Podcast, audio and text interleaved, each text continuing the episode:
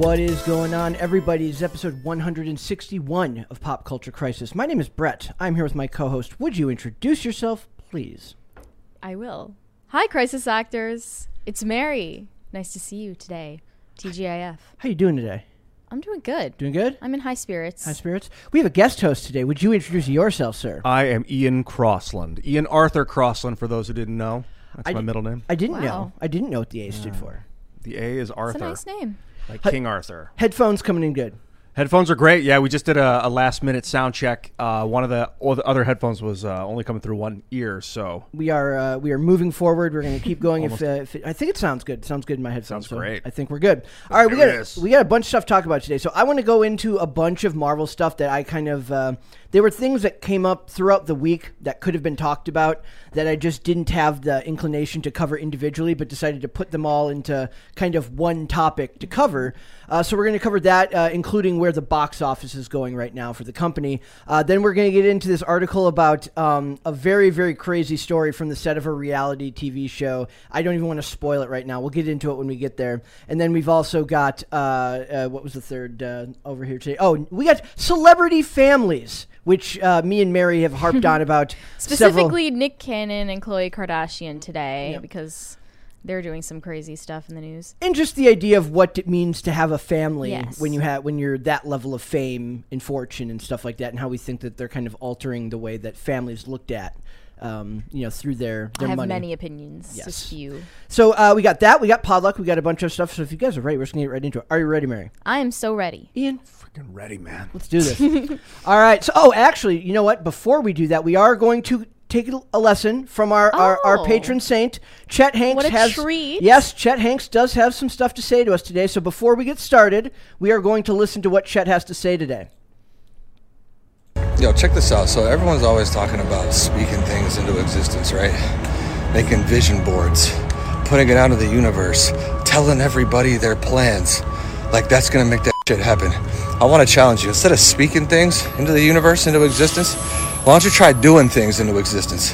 Better to keep shit to yourself and then just go do it and not tell anyone than make a fucking vision board and then not do shit that you said you're gonna do. You get me?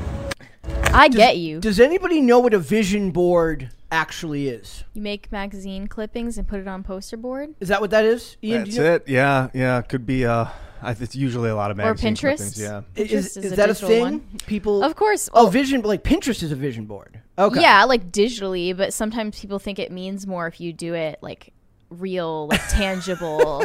Okay. You know. So, so Chet is telling us, you know, just Just actually stop do it. talking and start doing. Walk the walk. Yes, there is something to it. I used to, I found when I started making internet videos like 2006, I was like, well, what if I, I, I was telling people I'm gonna fill in the blank, and it was almost as if I'd already done it. I felt like my mind was like, You "All right, get like an endorphin complete." hit from Yeah. talking about it Mm. that prevents you from working on something that you actually care about doing. That's what felt So, like. Yeah, that would seem like it would happen. Uh, I, I think that that's happened to me plenty of times in life. Like one of the good things here is like I'm so busy that I, I can only do. I don't really have time to talk about it. I can only really do it and then keep moving forward. So Chet, as usual, Chet is uh, on Dropping on his wisdom game, for us. just dropping mad Thank wisdom. Chet. So all right, so we're gonna get into this one first. It says uh, the first article said why it's okay to criticize Marvel now, which is really funny. Well, I'm happy to see this. Yes. Marvel's Uh, always a cheap laugh. Uh, and that's a problem for me because uh, five years ago you were not allowed to criticize Marvel. Thank you. Wait, Uh, really? oh yeah, people um people have uh, have their. I mean, problems I wasn't super plugged into like the Marvel Cinematic Universe Uh,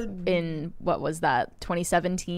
But a lot of these people like you can't criticize it because you're somehow a bad person. You're an istophobe. You're you're racist, sexist, homophobic, something or other. It's stupid. The same angle of like why you can't criticize Moses Ingram's yes, acting. yeah, that's it's it's it's Cool. a tactic that will literally never end. It will go on forever. Well, it'll end when people stop caring. So, but it, my, the number one thing we talked about was before we get into this was I said to you when uh, they did 144 million for uh, Thor: Love and Thunder last weekend, and I said that doesn't really matter because what matters is the legs that a movie has, and that comes from good word of mouth. This movie does not have what I would call good word of mouth. It has average to below average uh, opinions from the general public. It's got a fairly high rating on audience score on like Rotten Tomatoes. 85% audience score. And I right? actually, yeah, and I've actually got some interesting. Uh, thank you. Uh, what happened? I, there? I think it stuck for you. I think it might have been jammed. We need common sense uh, money gun control. That is that is a problem.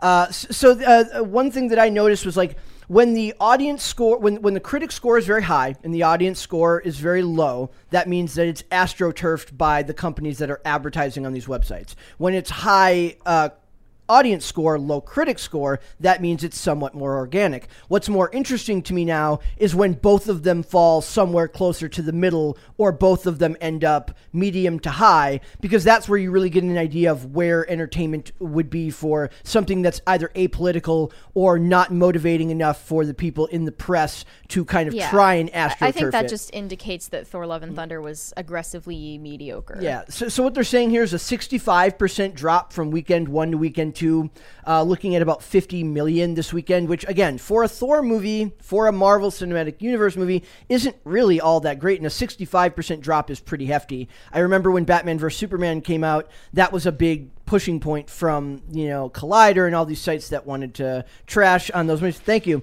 trash on those movies is that, um, the, the they they they love to point out when it goes bad for the ones that they like for, for the for the franchises that they don't like for the ones they like they always frame it differently they're like uh, uh, for instance Would instance they be expecting triple digits For the second box weekend. office second weekend? or at least high doubles 80 Yeah. to 90 million you would think for a movie that say Chris Hemsworth is a very big name Natalie Portman is still Portman Portman is still a very big name uh, you would expect this movie to at least pull in closer to a, a 50% drop in under well, after watching that mess, I doubt that anyone was going home and like telling people to to go watch it. I but also I don't know anymore because my opinions don't reflect the audience Yeah, the- reviews. So there's also no sti- like this is a thing where uh, a big problem is there's no big general competition right there's no new movie coming out other than what's it called uh, the crawdads yeah so like there's no big budget movie coming out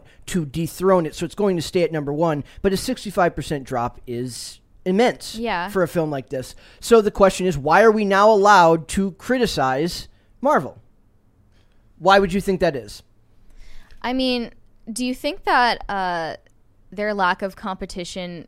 I, I want to ask first, like, is it related to COVID? uh, what do you mean Um, just not as many competitors in the box office right now, just because um, of a recession. Because people will take any entertainment at this point. But You they're have- saying box office this year has been very good compared to obviously Well, yeah, compared, to the 2021 past and 2019. Couple Yeah. of years, sure, but Uh, so it hasn't returned to normal, I has think, it? I think you're right. L.A. got rocked. The whole movie scene industry got rocked by COVID. Yeah. So much got shut down. And I'm sure they're still enforcing things. Yeah, small companies that want to do stuff are under massive Yeah. pressure to to fall in line in that in that industry in that city, especially in LA. So that's a good point. I never I hadn't thought that like because business consolidation is a big part of COVID with Yeah. like Amazon and all these companies getting massive. So Disney is another one that got super Yeah. wealthy during this period. Di- well, no, Disney got rocked very hard because the theme parks are where they're they Oh, make more oh. money off theme parks than Oh, they make sure. off Theme parks Well, got oh shut yeah. down. Streaming services, The- they got the- enriched by COVID because everyone had no choice but to use them. and that's a bubble that's about to burst with uh, people limiting their purchases because of recession uh, or re- I guess inflation and recession oncoming. I would just Uh, say that the box office is not returned to pre-COVID for sure. And I think a, li- a large part of this is astroturfing, meaning that you can fake it all you want in the media, but that doesn't make it real. Uh, and the best example I have of this was I was looking through these articles that says Iman Vellani uh, wants Miss Marvel to be the next Spider-Man. Now, I finally got through the first two episodes of uh, Miss Marvel. It's I, I can't. It's it's li- literally for 15-year-old girls. It's not for but me. it's literally not. Tell me, I didn't- Where is the demographic of teenage girls watching Miss Marvel? I don't think it actually exists. According to Samba TV, they did they made great inroads, and I think that's really what's really funny about this is that was is what I was going to point out next is like they like high demographics in the twenty to twenty four age range. I'm like that's not a very high. That's only like four years worth of people. You shouldn't be. All of these people are looking to subsect down into. We want to expand into this demographic. We talked last night about the phantom, phantom audiences and phantom uh, demographics that they're looking for. I think yours. Uh, you got to take it all out and then I did. and reset it. I'm not sure why it's don't know. still doing that. Uh, Jammed. the- it's jammed. Well, like I said, common sense money gun control. It's a problem. There's a bill stuck. Thank you. Uh, and I think that they're looking for they're looking for these phantom demographics to constantly expand, and they're not there. What's this? The next Spider-Man? So the idea here is that they want what because happened to gay Spider-Man? uh, that's comics only. That that was uh, that was that was For web, now. Web web weaver was comics only. But the idea here is that uh, I don't think that they can really put a a, a a statement on just how popular of a character Spider-Man is. Yeah, I mean that's like saying the Fantastic Spider-Man's the next Fantastic Four or Iron Man's the next Spider-Man. Like, dude, they were all different characters. but Spider-Man is their number one earner. so they want uh, this character, Miss Marvel, to be the next number one earner. uh, and which is just, and, and this is why I bring up That's astroturfing. It's never going to happen because it's never going to be as organic as the growth It's- that Spider-Man had over what eighty years. sure, it's devastating to think that they're referring to Spider-Man as as just an earnings thing, like not as They're- actually they're the character and the creation and the creativity. If that's what they want, they're going to make something completely new. Yeah. So, so she says here. She says uh, it would be fun to see Kamala post the Marvels after she fought with her idol. Vellani said it's similar to what Spider-Man went through fighting with the Avengers in Civil War and going back to being the friendly neighborhood Spider-Man. She's talking about it on a character level, but what they're looking for at the studio is they loved. I, I I think they got really attached to the idea of having a character with the Marvel name be their number one earner, right? Be their number one uh, flagship character. Another thing is they don't own the rights to Spider-Man in the films outright. Sony owns the rights to. They basically lease him. They've leased Spider-Man back to Marvel to use for their films, and they're looking for that magical character that can bring in all demographics all at once while also earning insane amounts of money, but with none of the 80 years of history that Spider-Man has or the mass wide range appeal. And I think now this is because when you look at Spider-Man, the idea here is that anyone can see themselves as him because they don't ever focus on what his characteristics are. The fact that he is a, a, a white dude doesn't matter. The fact, maybe you could say that the fact that he's a teenager, or uh, I guess a young adult now, but like that he's young and idealistic, uh, that matters. But what he looks like doesn't matter. But what they keep drawing back to conclusions for Miss Marvel as is she's, uh, they, they literally have an article here, and I don't think I have it Miss. Marvel's uh, ethnicity, nationality is f- at the forefront of the plot Which at this point. automatically limits your audience because doesn't develop the character. Spider-Man can appeal to everyone because they don't talk about those parts of him, right? Yeah, so his every family and his friends and stuff. every kid can see themselves with a Spider-Man costume on. Like Miles Morales is actually a fairly popular Spider-Man, but Peter Parker is your quintessential version of that character, and that's because everyone who loves what Spider-Man stands for as a hero can see themselves as that person. But they're obsessed with the actual physical characteristics. Right. Spider Man's greatest, I think one of his greatest characteristics was that he was a, an abused nerd. Yeah. Like, like that was like so many people can identify with being a nerdy kid. So it says Miss Marvel season one final recap final an uneven narrative gets multiculturalism credit. So they're saying basically the finale was blah, but because that it, it embraces multiculturalism, that's good. So that sounds like a critic statement, Yes, not a it It, Okay. it's a critic statement. That's the thing. But this is my problem with it: is that they are trying to uh, astroturf in this character when it's naturally going to only li- only appeal to yeah, a certain demographic. Yeah, you can demographic. make up for any steaming pile of garbage excuse for a TV show with messaging. Like if you promote a certain message with it, then it doesn't matter if the plot was actually well written. Yep. If Uh, it actually like appealed to fans. just you know, it's like in a war. Like, yeah, we lost hundred million men, but we took the hill. Yeah. Like, well, Like, you lost all about hundred the million men. It's called a with pyrrhic people. victory. It's not even about money. It's never. It, It's not they anymore. actually don't care about whether their projects make money anymore because they're so enriched and also their egos are so inflated they think they can't go wrong Yep. I want to point out I'm getting really tired with tight spandex or latex costumes. People do not wear those. If someone was really awesome, they wouldn't wear one of those. So, so what do you think they should wear?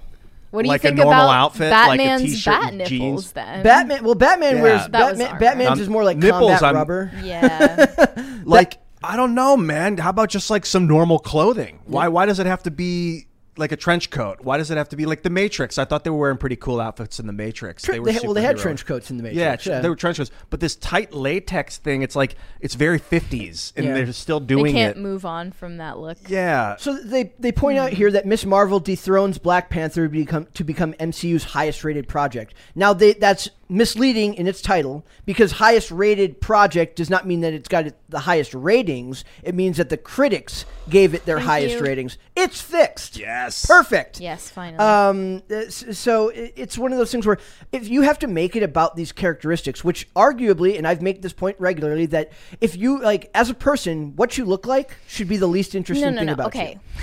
I was just thinking about this last night uh, while I was just like doing my dishes or something. I don't even know what I was doing. I was thinking like, no, Brett's wrong about that. I'm not wrong about that. I was like thinking about this because I don't think that your ethnicity or uh, how you look is the least in thing, important thing about you. Interesting, not important. Who you are a, or interesting? No, no, no. It it is uh, salient to your identity. Therefore, uh, it is interesting. It is a part of uh, every person's personal story, and you know, it, it, then it's going to be part of a fictional character's story. But um, the problem is that they're zeroing in on that and nothing else. Yes. and not uh, writing a story that has to do with any other human interaction or like interesting uh, like visually interesting scenes uh, like that's the only thing that they're focusing on i understand you criticize them for that but i don't think it's uh, valid to say like oh that's the least uh, interesting or important thing about a person is Okay. their uh, ethnic Then the least interesting place to put the story focus. Yeah, in uh, in like the theater, or really in any time you're making art, you have you break it into, or like movies and TV theater, you break it into theme, uh, character, plot, and spectacle. And they're the the the ethnicity is spectacle. It's the outfits in the, the the graphics and stuff. It's all spectacle, Yeah. and they're they're very spectacle heavy. These are all about the the large, you know, with Miss special Marvel's- effects. Well, to be fair, Miss focus on partition But Yes. where's the story? Where's All the that. plot? What's the plot? The plot. I that's think taking a story from real life from like actual history and also she's not doing anything uh, like of her own like there's no story in her own right so make you, up for it. You want to balance it out. A good movie will have a balance of spectacle, theme, plot, Sure. and character.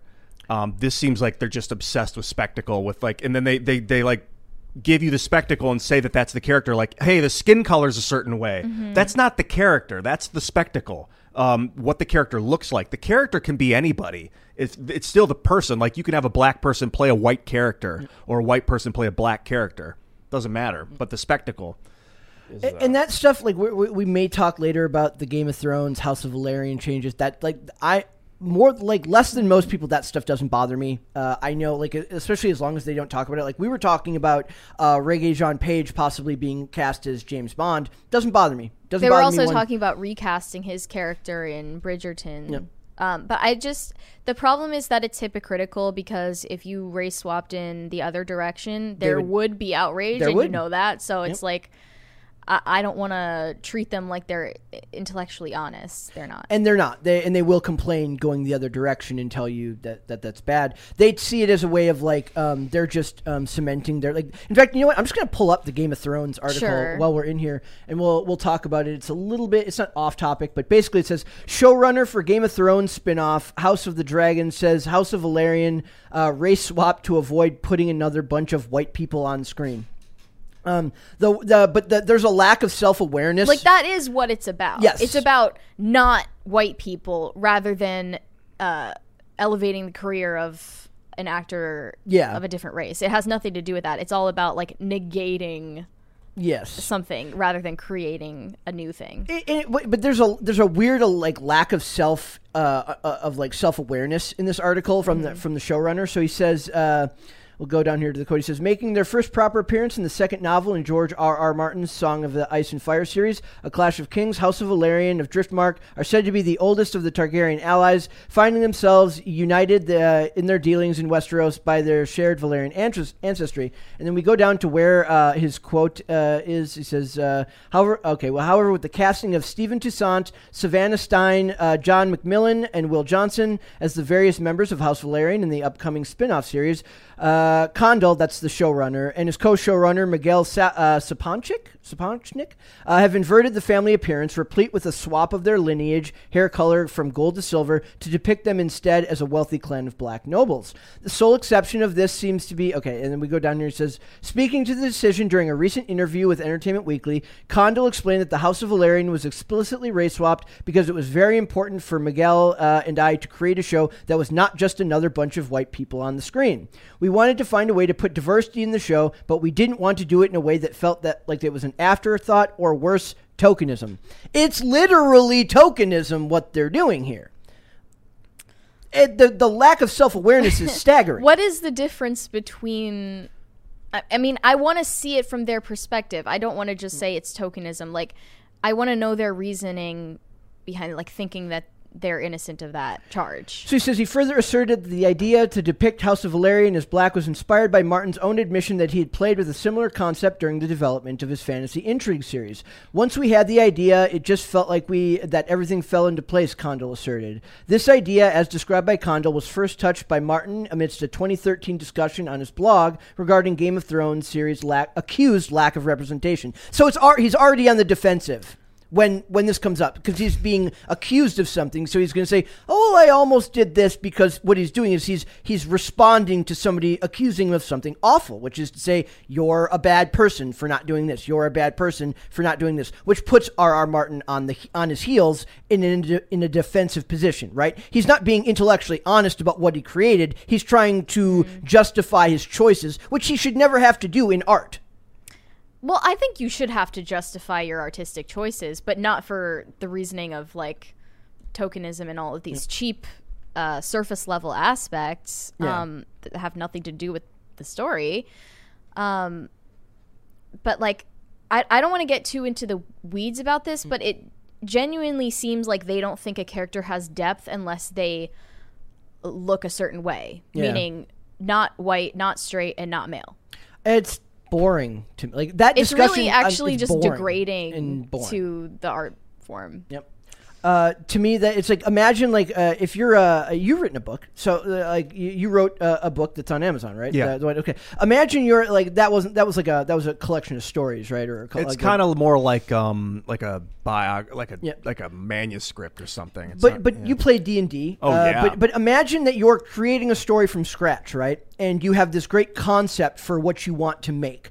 Uh, and you have all these high flying ideas of where it's going to go and what it's going to be. But then you have all of these people in the you know whether it's uh, uh, critics, whether it's They're people consultants, Th- they're- se- sensitivity Cons- yeah. consultants, and middle management types and PR. who just ta- who just take the joy of what you want to create Mm-hmm. creation take that joy and step on it with the sensibilities of the real world around Yeah, us. I think when you're creating a fantasy realm, you've got to be somewhat realistic. The reason why ski- skin color changes color is because of where they are on the planet. So, like people in the far north in the ice, their skin gets lighter over time, and the people in the dark jungle or in the south, their skin gets dark over time. The people underground, the skin gets gray over time. Yeah. And the people on the surface doesn't. So you've got like dark elves that live underground. It's not racist. It's just that's what happens when you don't get sunlight. Yeah. Or if you get excessive amounts of sunlight, that your skin will start to darken. If you don't get any sun in the north, so like, as long as they don't make the guy's race his part of the show, Yeah. I don't think it really matters. Well, that's just like when we were talking about what the if they if for the, if they were to cast Regé-Jean Page as James Bond, I think that works fine. It's just that No, you can't I- then I didn't like the casting decision just because he uh, as I said, looks like he would order an Impossible Whopper. Uh, if he if he bulked up, like it's funny because I was talking about Henry Cavill would have to lose muscle mass to play James Bond, and Regé-Jean Page would have to he like. looks like he would work at BuzzFeed. uh, he- but he's dapper looking. He's he's very dapper looking. Only because he was on Bridgerton. uh, I, I think That's where all you- the promotional No, footage the- comes th- from. There was one photo, and I don't know what it was a photo of him in, but it was a photo of him in a tux. Uh, the lighting was perfect. I could see he him. British? He's British. Okay. So I see this photo of him, and I'm like, I Hmm. Could see him playing this character. But you can't then make the story about his uh, about his immutable characteristics because that's not James Bond. How do you right? feel about, or both of you, how do you feel about like historical accuracy? Like, if there's a historical figure, does it matter if they're race swapped? Yes. Um, Yes. yeah, I it, it was weird seeing was it Anne Boleyn Anne played by a black woman. It was like, well, Anne Boleyn was a white woman, mm. but I mean, in the theater, they were like, who, whatever, anybody gets has a chance. The best actor gets the role, and that's as far as I'm concerned. That was cool because it gave me an mm-hmm. opportunity to play stuff that I wouldn't have had the opportunity to play. Um, there's value to being like this is as close to what we think this person looked like as and so we got the actor that looks like them but there's uh-huh. also value to giving it to the best actor regardless of the way they look I mean, would a black woman play Madonna in her biopic? I don't think that they would make that casting decision. I think it's only once someone is dead and gone that they feel like manipulating people's public perception of them. Yeah, it will. It will manipulate what people because there will be people who uh, don't know that this is being that this is going on in the media who will not uh, see nefarious means for choosing to do so. Will then see it and wonder like, oh, she wasn't. Yeah, She because you like want that. it, you want it to be make sense. I'm thinking about Dungeons and Dragons again in the realm of like the the Forgotten Realms is one of the most popular Dungeons and Dragons realms, and in there there's this place called Calimshan to the south, and it's like this desert kingdom where this people's skin is, is darker, and it's supposedly like North Africa. But the way they build the realm is very much like Earth, like. The people in the north have lighter skin. The people in the near the equator have darker skin, and like if you wanted to make the people from the far north Icelands dark skinned, it just wouldn't make sense by like um chemically because they're they're surrounded by ice. Their skin would adapt and blend in with the surroundings. So like you could do it. It's just like do you want to confuse children about Thank you. about science and like the way biology functions just to make a a, Mm. Well, a point about diversity I'm because sure that's they the way would you say, wish it "Oh, worked. It's, it's not that deep. You're you're looking too far into it." But But then again, that's hypocritical because they are very deliberate about the decisions. because it, decisions it, they it make. get it does get old when you always have the people near the equator with the skin tone getting darker. It's like okay, like just because that's the way it works doesn't mean that's the way it always has to be in every fantasy realm.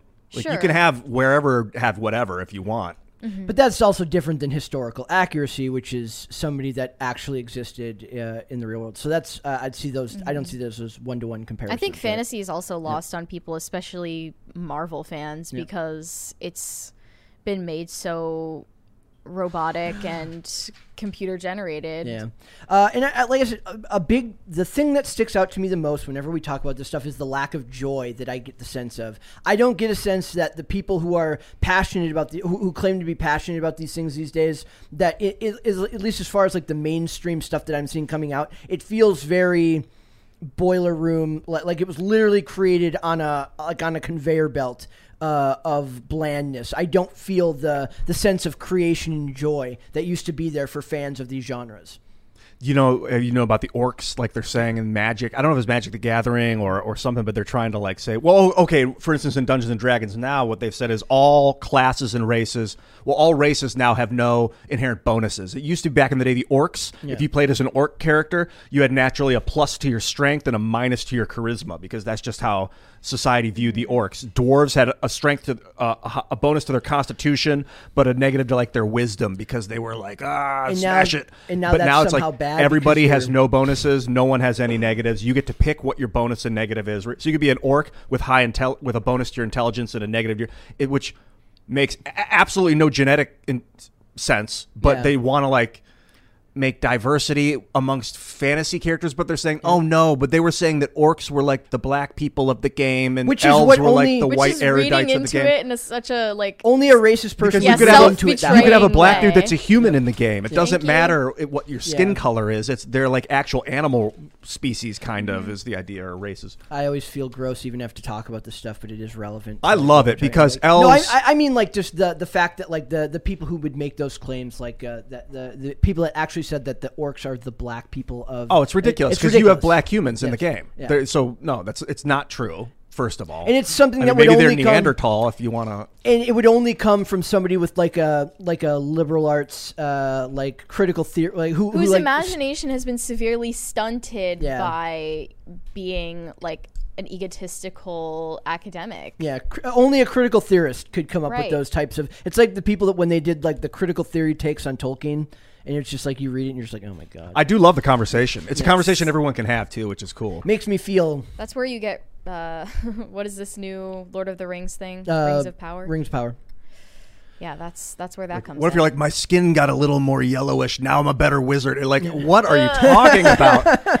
Dude, just be who you are, man. The, the power's within you. It doesn't matter. Your skin color can change over the course of your life too. It doesn't really matter. Amen. Like I was in LA, man. My skin was getting way darker Way being in darker. LA. Yeah, Hmm. super chats.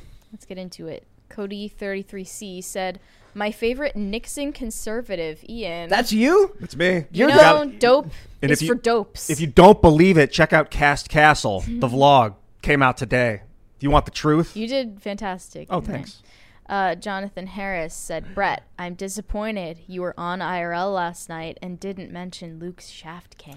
That is true. I, I got the. Why I, I not? Was, I la- last minute they asked. Uh, they they uh, they needed me, and I was in the middle of doing something. And I, I had a note. I said, make sure to mention Luke Shaftcam, but I forgot the note on my upstairs in the upstairs studio. I'm sorry.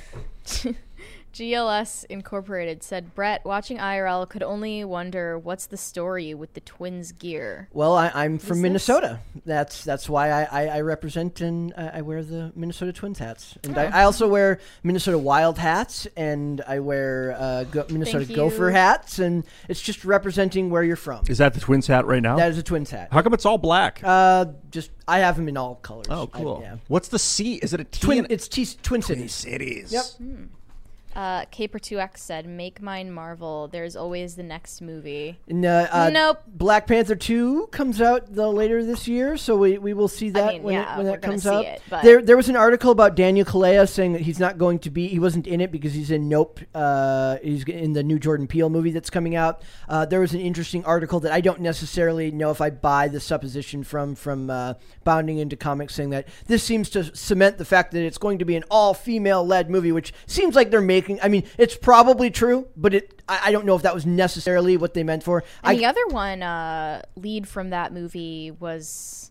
He died, Yes, right? Chadwick Boseman passed away. I do know that cancer I- or I, I believe he had he had cancer. Yeah. uh, I don't remember hundred percent, but it was something. It was uh, it was something like that. But uh, another actor that's in that movie is an actor named Winston Duke, uh, and he is coming back. And Winston Duke is one of those actors that he started off uh, not that long ago. He had a, a guest role in season four of Person of Interest, and really really came into his own as an actor down the line. So he is one uh, one to watch. He's fantastic. Gray Pilled said, Ian, check out Steins Gate. Sent a trailer on Minds. Oh, thanks. What's uh, what's that? I don't know what Steins Gate is. On my Minds Minds is a social network, but Steins Gate I know what Minds is. a Believe me. TV series. I, I just searched okay. for it. It's Steins Gate. Looks like an anime. Okay. Anthony Estrada said the green neon lights behind Ian making his hair glow green.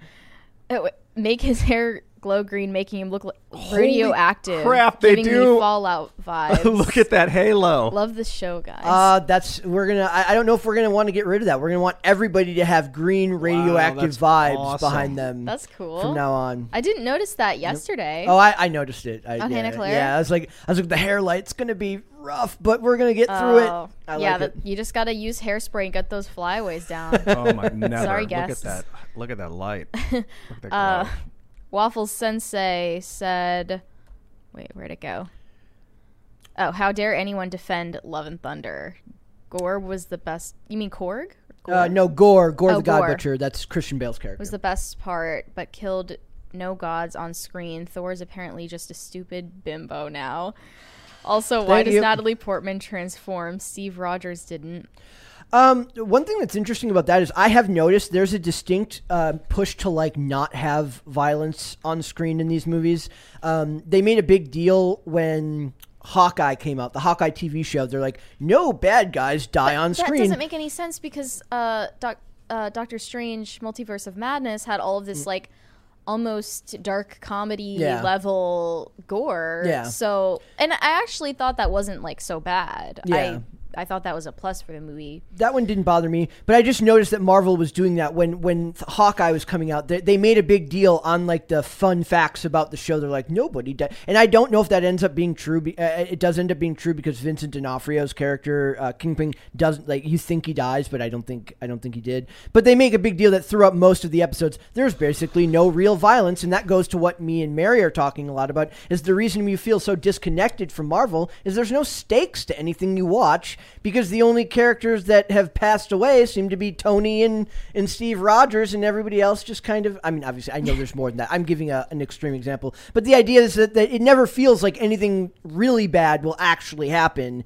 because it's so um, manufactured and safe because of what Marvel has become. So. I also would push back against saying that Thor is just a stupid bimbo now. Yeah, I got to know what. So you guys saw you Does, saw does he mean uh, Jane Foster? No, I think I, I I think you just mean Thor. What would you guys rate? Oh. I didn't see it, Love and Thunder, but what would you give it on a scale from one to ten? I, I was not there for that one. You were there for that Um, one. yeah, I watched it. um, I would never watch it again. I I feel bad when I when someone asks for me to rate a movie because I rate it on zero to one. Yeah, Like, You're very binary. Either hate or love it. Hated it. All right. Oh, okay. Yeah. All right. Uh, Joseph said, "Are these writers inspired or making a buck?" I don't know.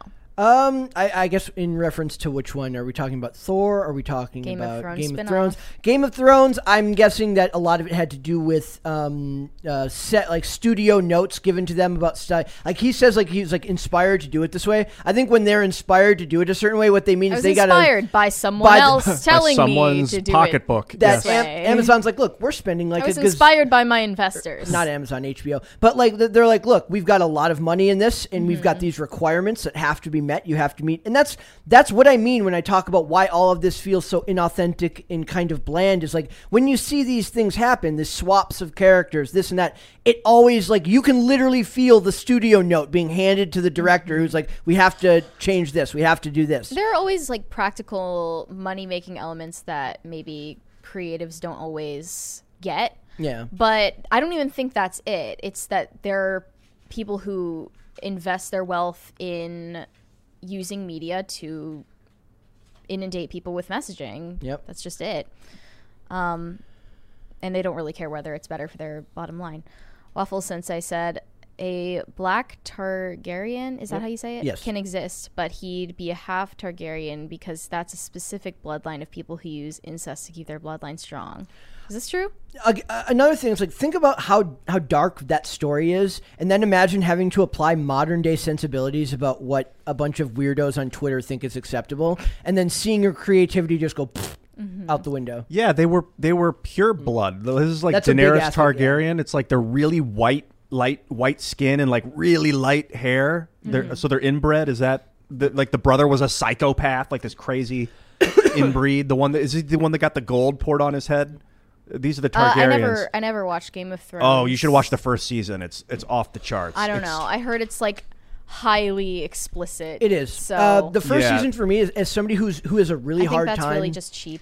Uh, as somebody who has a really hard time with dialogue, like anything that sounds like old world or Shakespearean in the way the di- dialogue is, I understand that's not what that is, but it's not spoken with modern cadence. I have a hard time staying attached to stuff like Mm. that, and I love the first season of Game of Thrones. Jason Momoa. I mean, it was just his breakout uh, experience. He was so freaking good. He didn't even speak English in the in the series, and he was so good. Bad App said PCC is CCP backwards. Hmm. We have we hmm. have pointed that out, but to be hmm. fair, we don't know. I mean, that Really could. makes you say, hmm. And with and Mary has a WeChat, so really, I, was mean, the one who pointed it out first. the the truth be is known. right in your face. Mm-hmm. Unknown said, "Love you, Ian. Stay golden, bro. Yeah, dog. Are you golden?" Yeah. I Gold Macro said, Damn it, Ian, you irritate me so often. And then when I'm comfy in my annoyance, you pop out with some Forgotten Realms. Also, D&D still does racial bonuses. That's what friends do to each other, dude. Oh, and I, you're right. I saw that super chat and I looked it up. D and D Fifth Edition does still do racial bonuses. So, like a, a half orc still has a plus to their strength, but they got rid of racial negatives. Maybe that's what I was thinking about. I thought that they had nothing and you got to pick where the bonuses went. Maybe that's a different uh, rule set. But they did get rid of that the negatives. still stupid. Yeah, because like an elf would have less constitution. They they weren't as physically prow- prowess. Like they could get sick easier. Um, They could they got hurt easier because they were more frail. The orcs were stupider just in general because they were more like brute. But uh, I liked it because it's fun to play a negative. You give your character a severe problem, and that's just as fun as having your character have a severe bonus, in my opinion.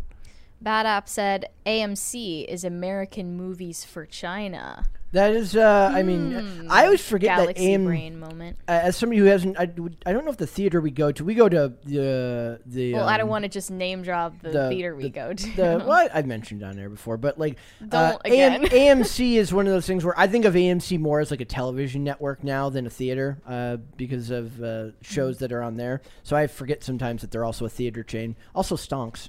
Stonks. Hold.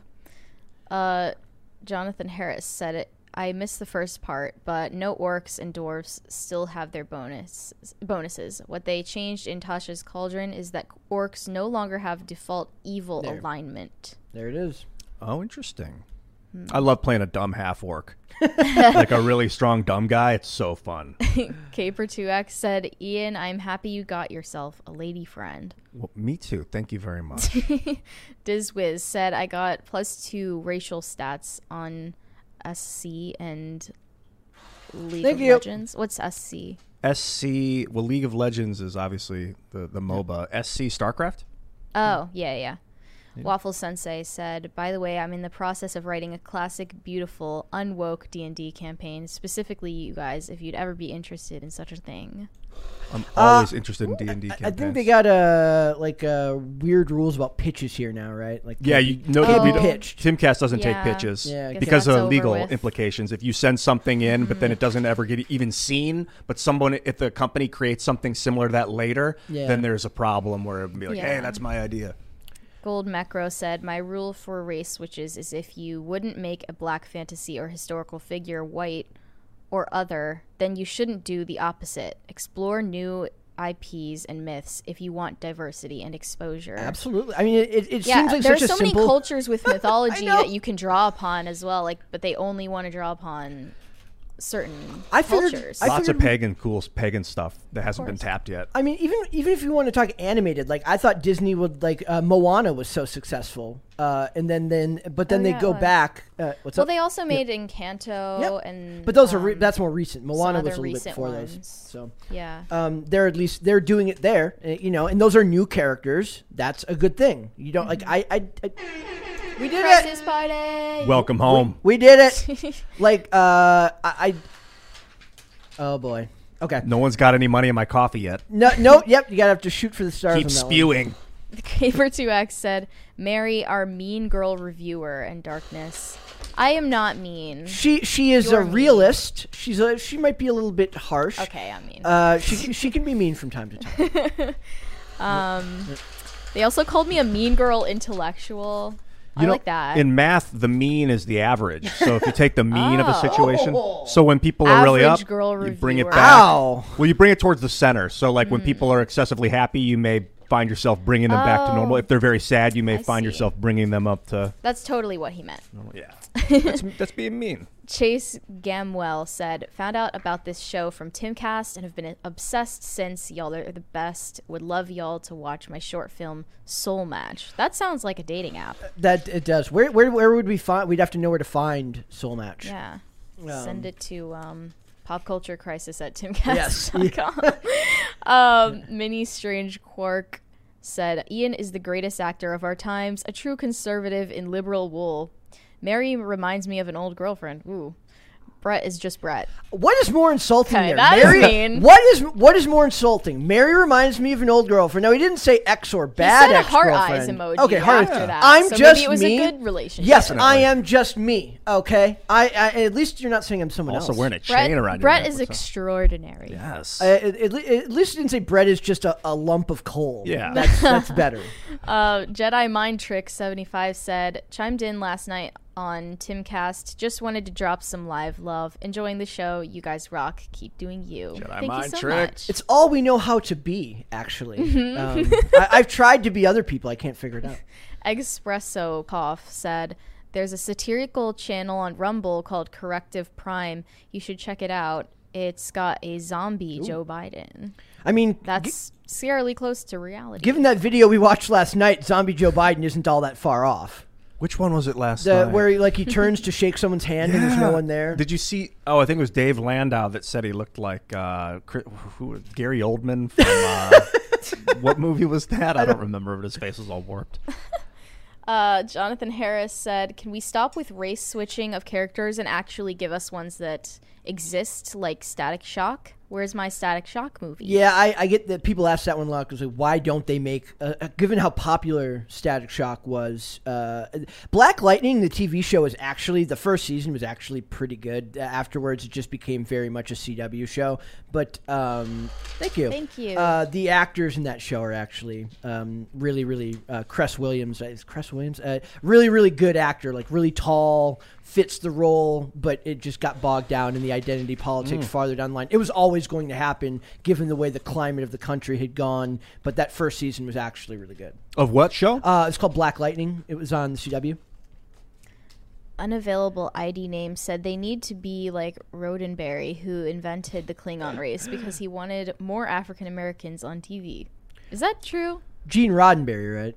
Uh, Roddenberry? Maybe Roddenberry? he was actually very progressive. The first interracial kiss on television Yep. was on Star Trek. It Yes, was it between was. Captain was Kirk that? and it was like in the fifties. It was in the sixties, I think. No way. I- Yeah, I- I'm- let's another find reason out. to be annoyed whenever these pe- uh, these people talk about how they're changing the world now, when people have been changing the world for like eighty. Like, just imagine how long like all the people who have actually broken barriers and they're talking about how they're doing all this stuff for the first time now. It's like this whole generation of, of whether it's late millennials and Gen Z. They they feel like the the, the argument that I was always told. It's like, look, millennials uh, legalized gay marriage, and that was like the last great big civil rights battle that we had as a country, right? We we legalized gay marriage, and like Gen Z is like, we want to change the world too, and there's like, but there's nothing really in the pipeline. So now they're just making stuff up to change the world with, and that's how it's happening on TV. They're like, it's the first so and so of this to do this and this this, and they have to come up with like a weird non-record.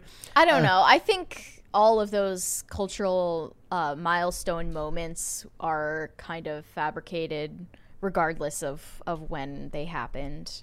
Okay. Every every generation Okay. like kind of I think wants to feel like they're the ones The ones- revolutionizing the world. Yeah, yeah. Like you want to, like you see people in the past that change stuff and they're elevated to greatness. So you want to also change, but sometimes you you want to keep something stable Yeah. instead of change it. Mm-hmm.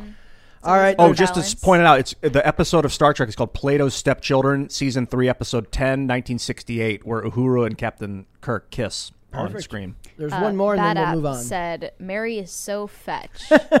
Perfect. Love that. And with that, we are going to move on, and we are going to talk about uh, Hollywood and people uh, behind the scenes starving their reality TV show performers. So it says, "Love Is Blind" cast member sues the show, claiming contestants were denied food and water.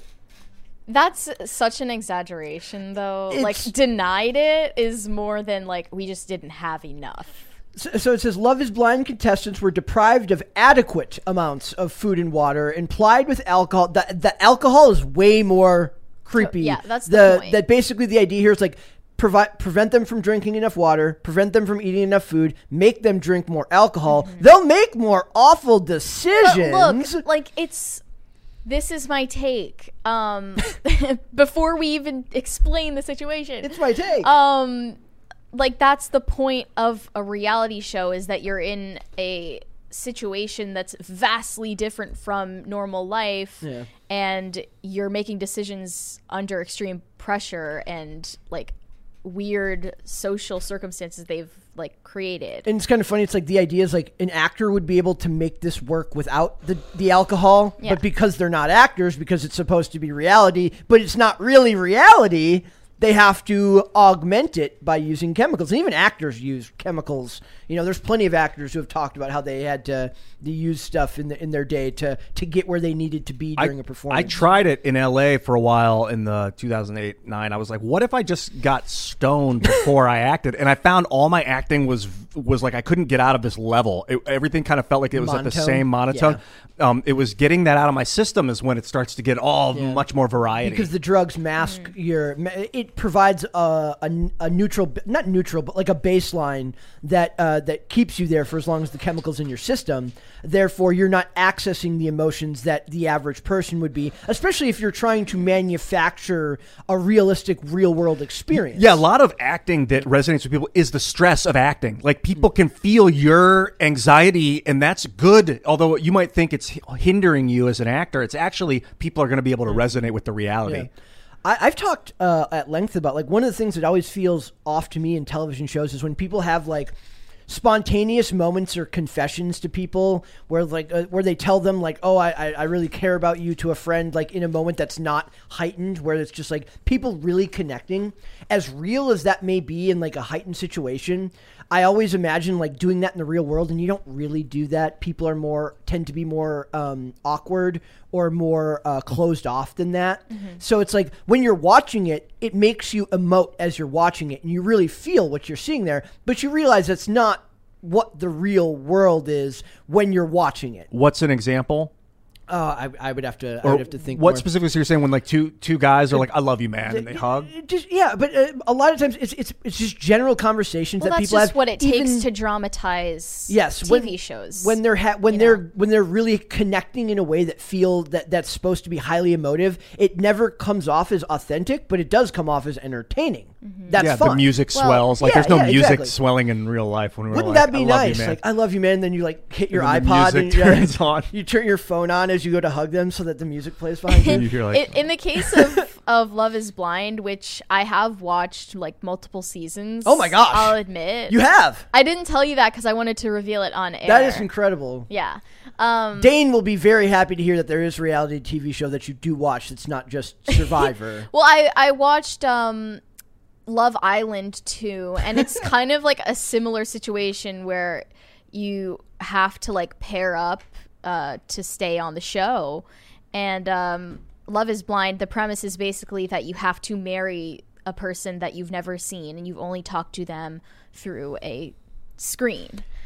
you would need alcohol and, Yeah, so and augmented judgment to be able to do in that. In many of those scenes where they're talking to each other uh like in through this divider that you ha- see a glass of wine in their hand or whatever like of course Yeah. and it's just kind of an expected thing so i was kind of surprised that this guy didn't foresee this or um, he thought it was unfair because like you're certainly not forced to drink so they don't make you drink, Yeah. but they but they're like, hey, but you can. they provide we can't alcohol give if you water. you so please to have it we can't give you water, but how about a glass of wine? That's what they did in the Middle Ages because the water was tainted. They couldn't get clean water, so they drank ale.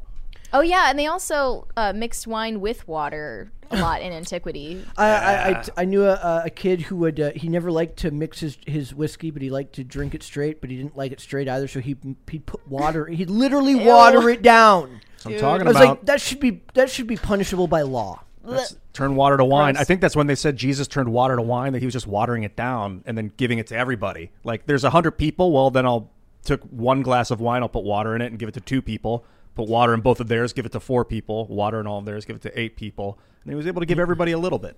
There you go. Disagree. Yeah. Uh, Who knows? debate. No, we won't. okay. this is the channel for it. Totally the the right time and place. Yes, for uh, theological. Yeah, we should do Yes. Anyways, Love is Blind. Um, this guy, Jeremy, said being on the show left him sleep deprived, socially isolated, and mentally drained. And he had only what he can describe as an out of body experience. He said, I would hear myself saying things that were contrary to what I was thinking at the time. After the production, I felt and looked like a zombie for days. Um, You want to think you about went like- on a reality show where you have to marry someone after a week. I'm picturing the CIA like, yes, yes, we could He learn got from taken. this. He got taken off the show because he didn't find someone to marry They after actually one have week. to like legally get married. Yes.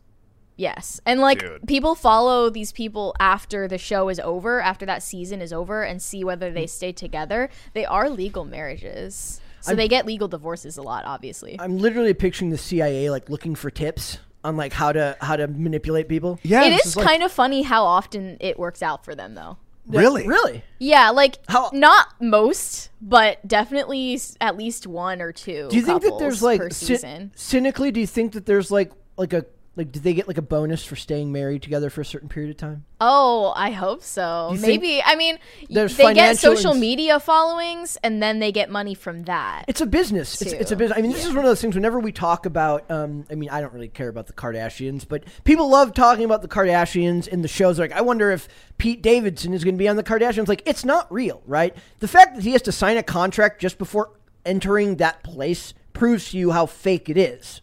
Well, I'm sure they do script a lot, but not everything. But beyond that, I mean, just even even here, even when we when we when doing the vlog, or uh, you know, when when it was more uh, daily stuff, when you're just experiencing your perception and your behavior does change ever so. You know, the uh, a good actor maybe ever so slightly, but the average person, their behavior changes when there's a camera. On. You got to. I mean, otherwise your back is turned to the camera and you're talking real quiet, and the camera can't pick it up. So you got to be aware that there's a camera. You're always working with the camera in some way. and you have to elevate your voice. But Uh, I think, like, for instance, our vlog is a lot more transparently yes, scripted or, um, you know, not just real life events. But before it whereas with a reality show, it's the point of it is to kind of make you buy into it. Yeah. And um, this this doesn't make sense to me because like.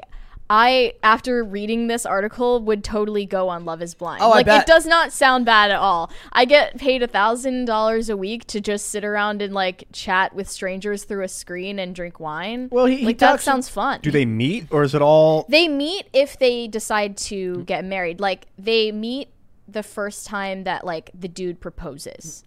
Wow. They The ol- they like get the the screens like lifted and then they walk towards each other and then he he proposes. Oh my god! The only Yep. drinks that defendants regularly provided to the cast were alcoholic beverages, soft drinks, energy drinks, and mixers. Hydrating drinks such as water were strictly limited but into the cast during the day. So I mean, the strictly limited part is kind of That sounds a nefarious. little weird. I That don't like know. saying like yes, you can have water as long as you have it between the hours of 9 a.m. and 5 p.m.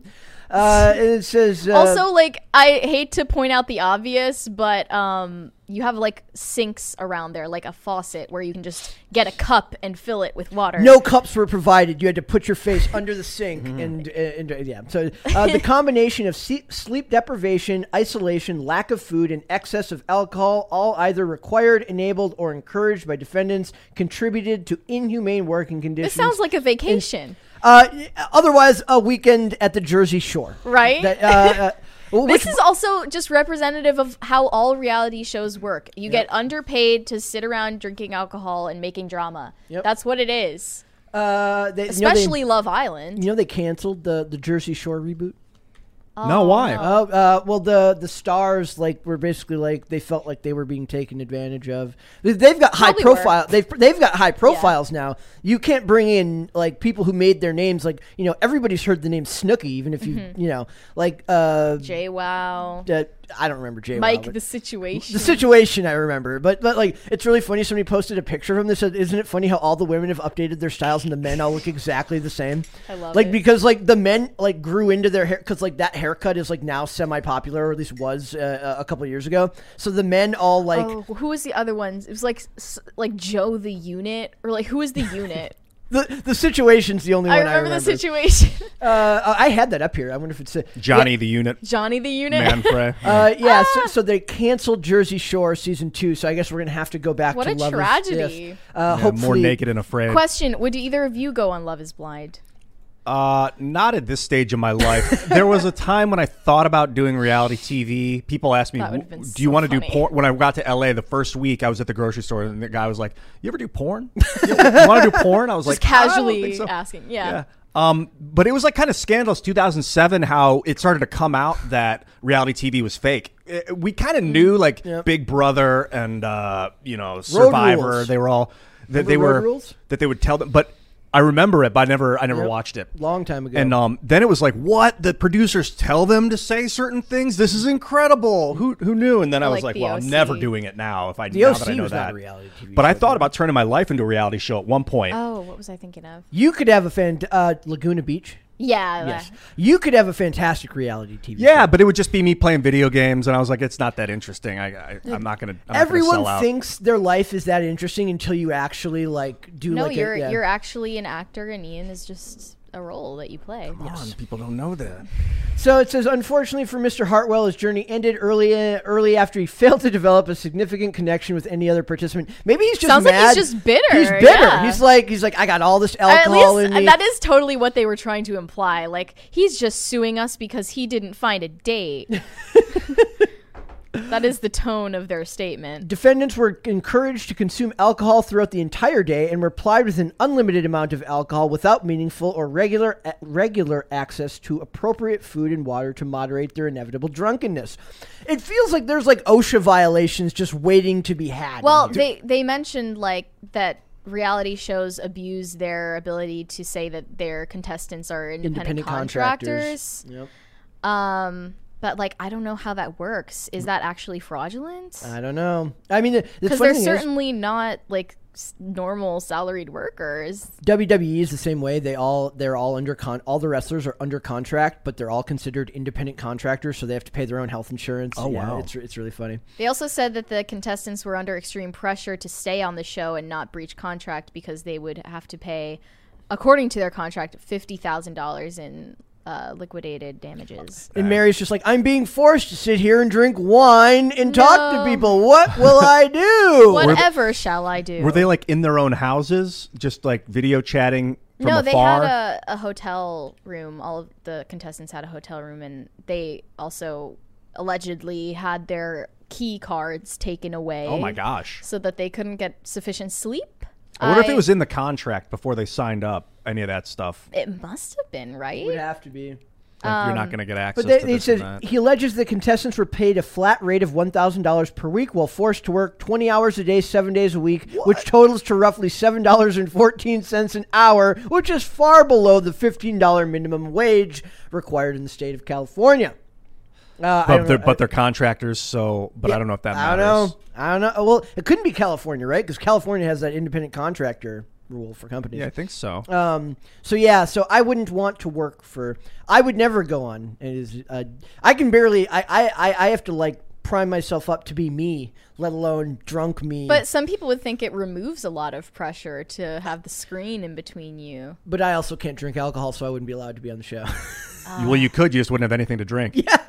I don't know. Yeah. uh, are They're they- acting like they're fast. forced to drink. Yeah. Okay. You're not forced to drink. Okay. You're I- also not forced to like drink too much either. It sounds like this guy just said Stress. things that embarrassed him because he was drunk. uh, super chats. Let's get into Let's it. get into it. uh, Bad App said, I don't think my father, the inventor of the toaster strudel, would be too pleased about this. If you Uh, know, you know. There. To go up a little bit farther. There's one from Jim. There's a couple from Oh, Jimbo. There's one- Jimbo. Jimbo up there. Said, I feel like Ian would be a warlock or druid. He uses graphene to summon, summon a magnetic vibration elemental or something. Druid, dude. And when I played World of Warcraft, I was drawn to the Druid. Perfect. I played a Druid. Caper2X said, Really? Did they ever see Naked and Afraid? I never saw. Naked and I love that I show. didn't. That's a good one. Um, although I think there is some is fakeness, but it's two people, usually a guy and a girl, get dropped into like the jungle naked, and they each get a tool of some sort. Like Hmm. the girl will have some some twine, and the guy will have like a box cutter, and then they'll have to f- get get out of the jungle together. There's the the great meme of like it's like a, a guy surviving. It's like a guy starving from on a reality TV show, and then it's got a cameraman eating a sandwich. That'd be great, like a show called Starvation. and it's just a lot a of person the in a stress room of being on something like Survivor is removed loved when you can literally quit anytime you want. I have a friend that won Survivor one year. Jud Birza. Oh, he was uh. Fabio. Was this character on Survivor. You need to tell Dane, Dane about this, this? because he will I think he fanboy. might. I'll tell him again if I. Dane loves Dane. He's He's Survivor. obsessed with that. Yeah, it. Jud's awesome. He'd be a great guest on the show someday too. Uh, Mm. If you ever want to come out, We I could have him talk about Yeah. about uh, whether they plied him with alcohol uh, and tried to get him to, to get hitched on air. Uh, Moon Goon Seven said, "I love Ian. Rolling twenties all day on here and on IRL." Holla Yes. back. Holla back. Gold Mecro said, "All the fake milestones and die stuff, Diversity, uh, equity, and inclusion. diversity stuff is still millennials. Even gay rights, millennials just tagged on to the end of a pre-existing movement. We've accomplished very little as a generation." Man, I, I, I watched so? a, a Don't really be too hard on yourself, my man. I watched a really great video the other day about like uh, why Gen X is so awesome, and it's basically like because we didn't give a crap, and we're like Gen X is just very like they just exist. Gen X is kind of a flyover. I love Gen X. Generation. yeah, I'm the last year of X. Is it seventy nine? 79. My my brother was born in seventy nine. we didn't have the internet, which was a big part of it. When I was Uh. like nine, there was no internet. I'd have to ride my bike to the video arcade to play Street Fighter Two on the arcade machine. I have to be back by six thirty, or I'm going to get grounded. There's no phones. Like, How quaint. I mean, most of my childhood was like that too, but that's because we were poor. so you had to kind of find things to, to get creative. We used to play adv- a game called Adventure, me and Max, my brother, where I'd be like, "Look out, they're coming!" and we'd like run and we dive and pretend like stuff was happening, which. I I think is some of it's that maybe not completely lost on like people nowadays because you have access to entertainment at all times. You don't need to pretend anymore. It's there for you. You have games, you have movies. Mm. So we had to make it up. Now I'm still making it up. I Uh, was definitely creative- was looking at screens too often as a kid, but also like I the internet wasn't the same as it is now and Yeah. tablets weren't around until I was like uh, 8, 9, 10. You're so young. But the X X also got the got the internet when we were like ten and twelve, so we got the awesomeness of it too. So we're not totally oblivious like a lot of people Early in the seventies are kind of like, "What's happening in reality right now? I don't understand." You're How like, do I "Well, log into that internet? thing?" Yeah, what is video code? Bad app said I'd couple up with Brett on Love Island. That would have to be a very special episode. Mm-hmm. I enjoy Love Island because the narrator is just extremely Scottish and you can barely understand what they're saying. There was a it, when we saw Uncharted. There was the character that was like Irish or Scottish, and the whole joke was that you couldn't understand what he was saying. Super mean, like Tom Holland's like the whole the guy's talking, and Tom Holland's like, "What? I, I literally have no idea what you're talking about." What show? Uh, it was a it was the Uncharted movie, the movie about the game Uncharted. Okay. Caper2X said, Remember this. You can last three days without water and 21 days without food. These whiners are pickers. Wait, Mary watches reality TV? Say it's not so, Brett. Say it no I mean, so. Say it no so? Uh, I, I mean, I, I buy it. I, Well, I, buy it. I, I, think I have admitted that to you before. I mean, right? you are obsessed with the early 2000s, and what was early more early 2000s 2000s than reality drama. TV? What's Low your- stakes drama. What's your favorite reality show of all time? Catfish was really good. Oh my god! Of course. Um, I don't know. I mean, Project Runway was also really good back in the day. It sure was. I used to watch that in So like good. 2007. That era. That was a great show. we probably watched the same. I learned a lot about design. That was the, one of the coolest things. Is you Yeah. Mm-hmm. can learn a lot from watching, especially the, the competition ones. I was a big fan of like Hell's Kitchen. Oh, I loved Hell's Kitchen too. Like reality TV has really fallen off. I think. There's just like- too much of it. It's now. a lot about the host. If the host is a really smart, like Mm. compassionate person, then they get like Joe Rogan's Fear Factor. I was was gonna a say, big have you ever of Fear heard Factor. Rogan talk about Fear Factor? It's hilarious. It's so funny, but he was really inspirational and he would give people confidence. People in their most afraid moments, he'd be like, "You can do it," and then they would do it, and you're like, "Wow, wow." That's, we need more Joes. We need Motivational. Dynamic hosts. All right. Visceral Visuals said Soul Match is on our channel. We produced it with Chase Gamwell, and yes, it is a dating app, but not Oh. just any dating app. Okay. That's interesting. I actually was Thank you. just seeing um maybe I'm like exposing myself as as being an internet stalker, but I was looking at Brett Cooper's following list and one of them is a dating app and it might I, I don't know if Wait. it was this one or a different one. Wait, her, her, like who follows her or who, Who she she follows? It's always more interesting, like who you can when you look at who they follow. It's who she follows and it, it didn't have many followers um yet, the dating app account, but Maybe, maybe- she's investing in it. I don't remember the name now. If it was this one, that's Stalking interesting. Brick. Was that after me and you were talking about her on Mikhaila Peterson? Uh, must have been. Yeah. I want to see like all of the the accounts she follows. Bad App said, "I don't." Oh wait, no, I read that one. Yep. Um, I didn't get the reference. Was that a reference? yeah, it was a reference to Mean Girls. Did you Okay. watch it? Not in a long time. Um, Good movie. Bad App said, "Ian looks like he'd be on Naked and Afraid." Yeah, it'd be funny. There was a guy. Is guy. that true? Was it Naked and Afraid? Yeah, there was a guy Naked and Afraid that reminded me of myself. he didn't eat animals. He would only eat like, or he ate bugs and stuff. But he kept he he like exerted very little energy and consumed very little, so people liked him because he, He didn't would like. just sit around. Yeah, I eat think he would do like he like carve wood and make fires and stuff. He was very like worked at the camp. He didn't go out and do stuff. Could've Yeah, he's not earlier. a drain on resources. Right, that exactly. way. I Mary- see what you mean. Mary was uh there was a, a, a wasp up here earlier that made that was like, "Ah!" Mary ran very fast out the studio until uh, uh, Andrew came up and, and took care of it. it. Those insects sense your fear. Yep. They Uh, do. they also smell if you have food on your shirt and they'll land on it. But don't be don't be afraid. They're just looking for We're food. just looking for I hope I don't have any. Yeah. Caleb Sherd said, All my favorite Timcast people on one podcast. This is awesome. Love your opinions on Timcast, Ian. Oh, Caleb, nice. Love you, man. Uh, Bobby said, I miss Survivor Man. Just Les Stroud and a camera. I think he had a Bigfoot encounter once or twice. No script, just nature. do, do, do you guys watch the um any of like the ghost hunting shows?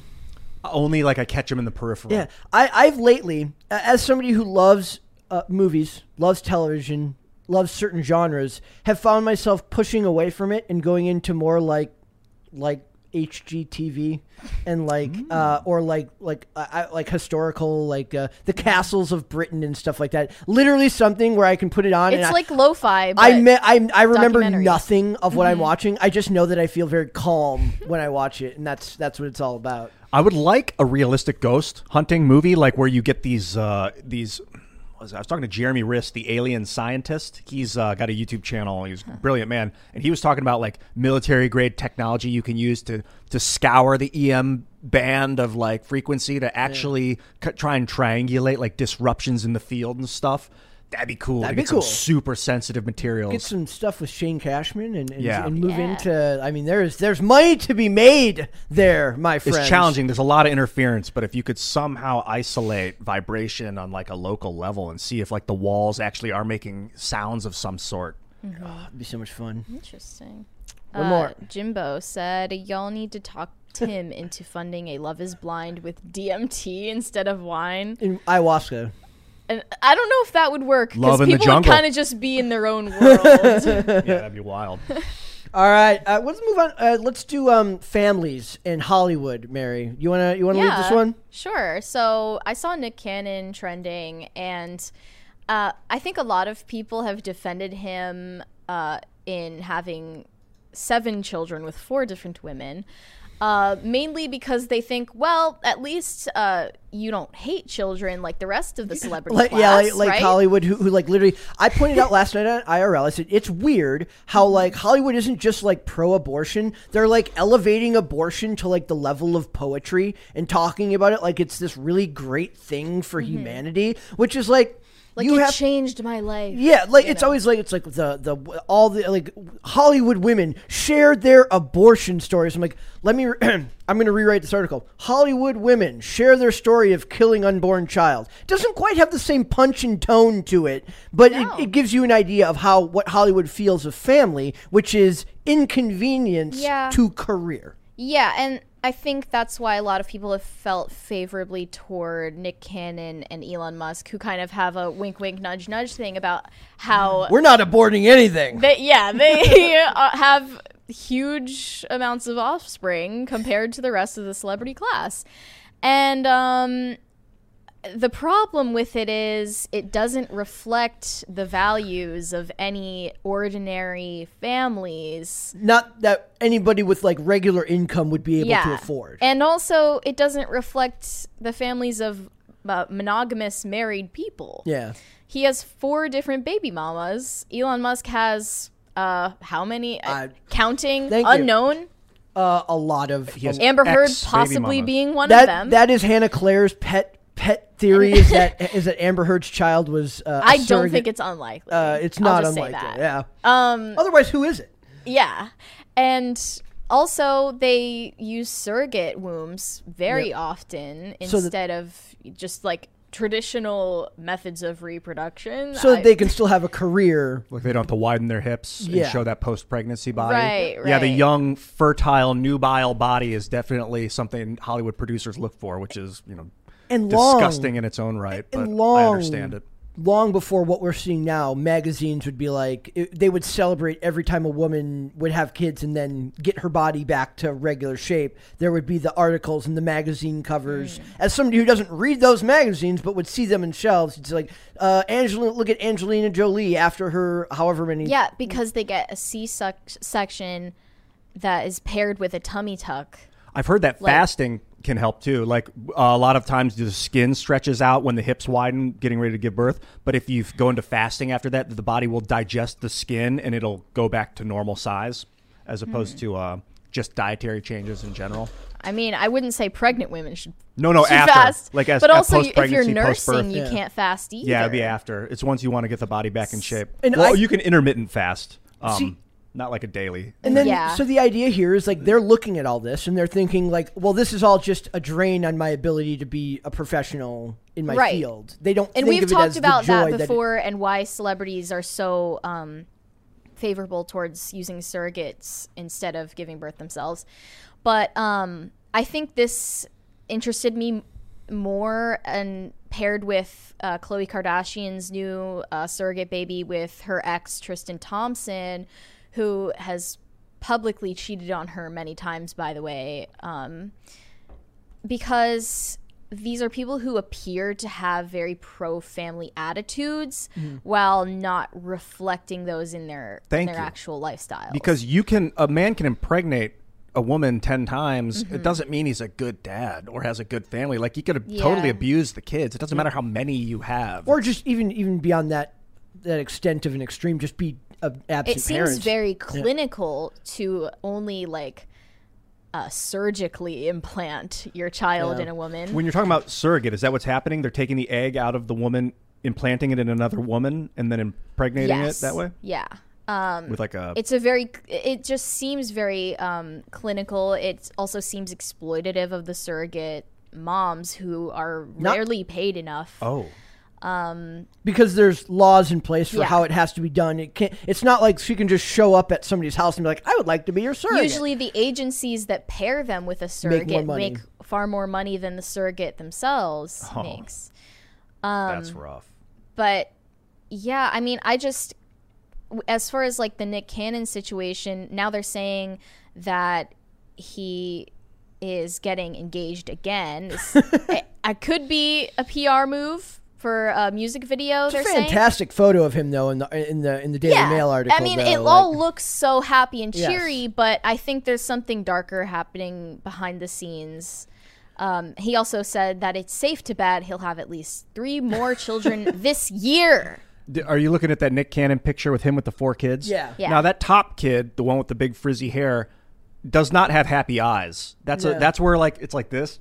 Yeah. Like you ever see those smiles where like the eyes look sad, but like the, Mm. The jaw is understand what you're tense.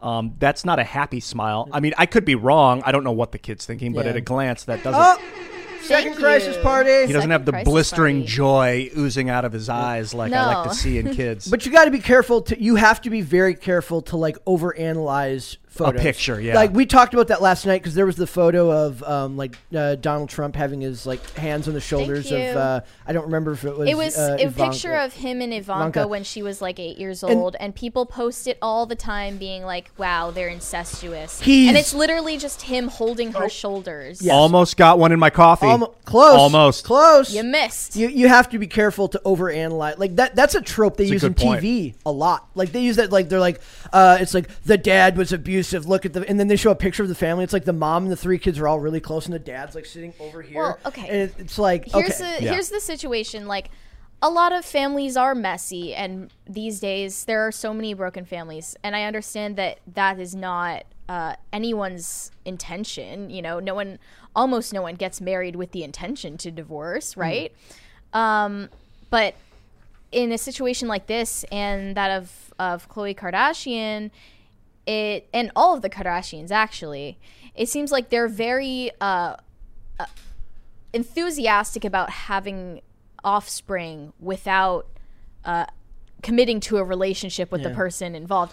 Like uh, they the Kardashians love having babies and they hate keeping men around. This is a good point. We talk a lot about, at least on IRL, we talk a lot about reproduction, having babies, you know, not having enough children. We need more humans. We need more population.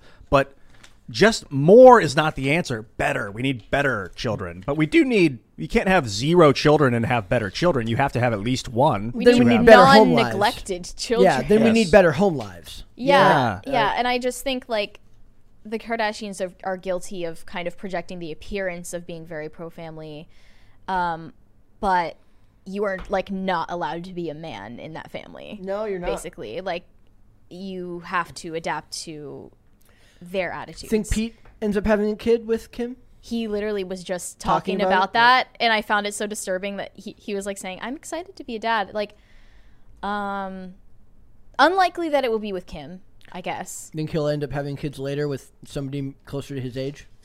unless kim has frozen her eggs Possible. probably has right Possible.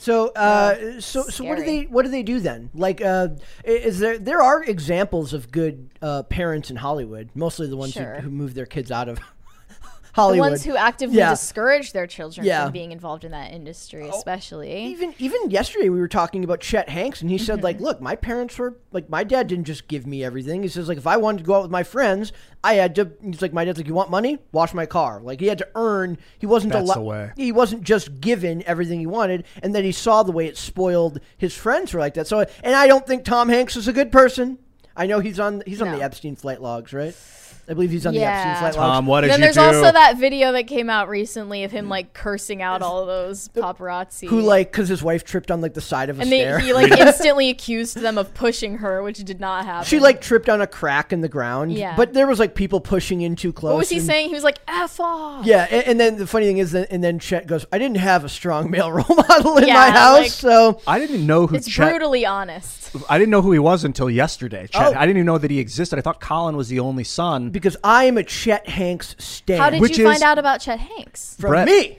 Yeah, Oh, and I was on like, IRL? Hanks with an X? Is that Tom's kid? That's awesome. I love it. I was I was spreading. Uh, I kind You of spread the pushed. Chet Hanks I kind gospel. of pushed pop culture crisis. I really pushed the Chet Oh, Hanks yeah. I think not knowing who he was actually may be a benefit. I, I look at these kids, p- parents that are putting pictures of their kids on Instagram and stuff, and like I see the mm-hmm. baby when it's six months. In a way, you're like, yes, let's celebrate the baby. Let's mm-hmm. let's enhance its beauty by loving it and praying for it. But in another way, it's kind of exploitative. The baby didn't sign on for this and doesn't looking That- back. yeah, that is the image of a person who's going to be grown up one day and maybe doesn't like the fact that that's all public now. Oh my gosh, if all the things I said as a five and six year old were on TV, I'd be devastated. I did crazy stuff like sexual exploration and like you're a little kid, you're trying to figure out what life is, Yeah. you know, touching your body and crazy stuff. The uh, uh, what is it? Is it Cardi B or or um, Megan Thee Stallion? Which is the, one of them is like Gave post- their child fifty thousand. no no has like a, a, a kid with a lot of put pic that they post a lot of pictures of on social media, and then they took them down. I don't because, think Megan Thee Stallion has a child. Okay, that, well, then it was probably Cardi B, and then Yeah. like and then like people were like insulting her child, so she stopped posting pictures. Uh, right, but you like opened up your child to that To that type world, Of hate. yeah. I, I find I don't know if this is real. It seems like kids that are on social media become more beautiful physically, but I think that they may tend towards getting more deranged psychologically um, because they're Mm. the exposure, the unwitting exposure. Social- could be could be wrong. Doesn't maybe unwitting exposure doesn't always definitely lead towards causing them to derangement. grow up too fast.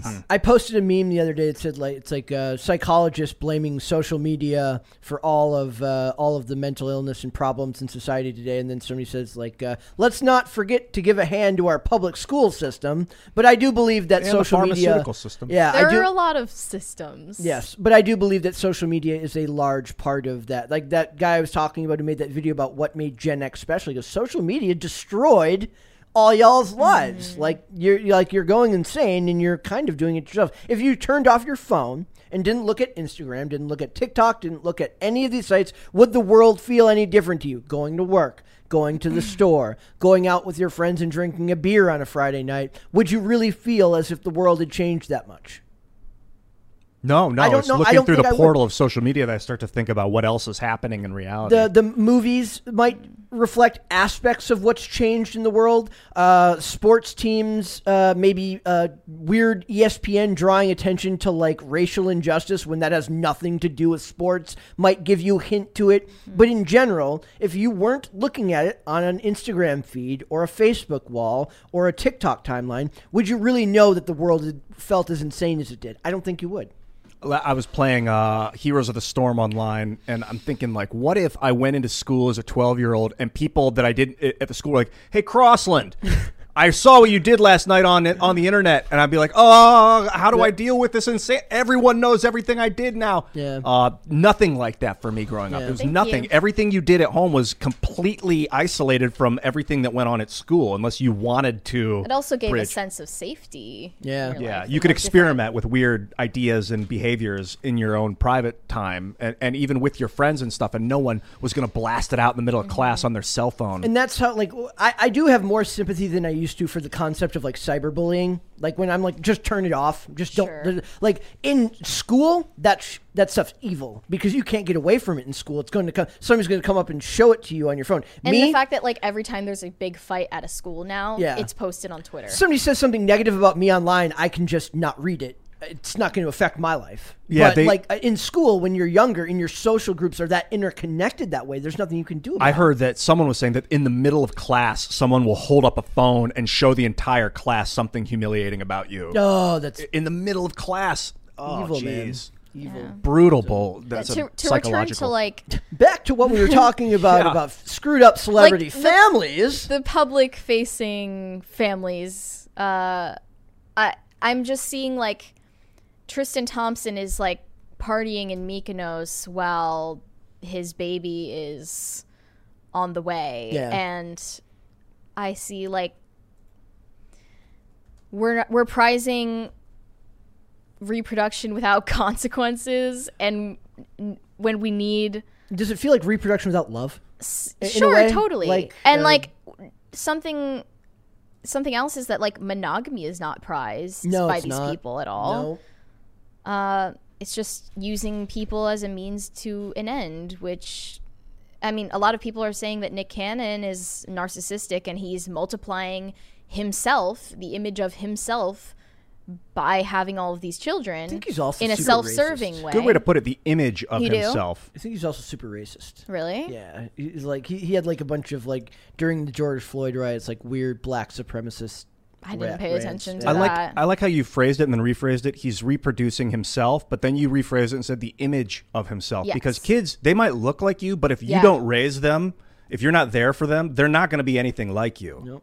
yeah You got to be, and if, if you're there, if you're raising someone else's kid, they're going to be like you. So Well, that's like, why public school system's so dangerous because like if people don't realize what's being taught to their kids and the values that are being insti- instilled into their children in school, your the your teachers are spending more time. The teachers are spending more time with their children than you are. It's also why being step parents are incredibly important because you still have an opportunity to raise a child in your image. Yeah. And if you think that your children are just a carbon copy of you and you can treat them as such, Yeah. like that's a dangerous direction to go in if you're a celebrity.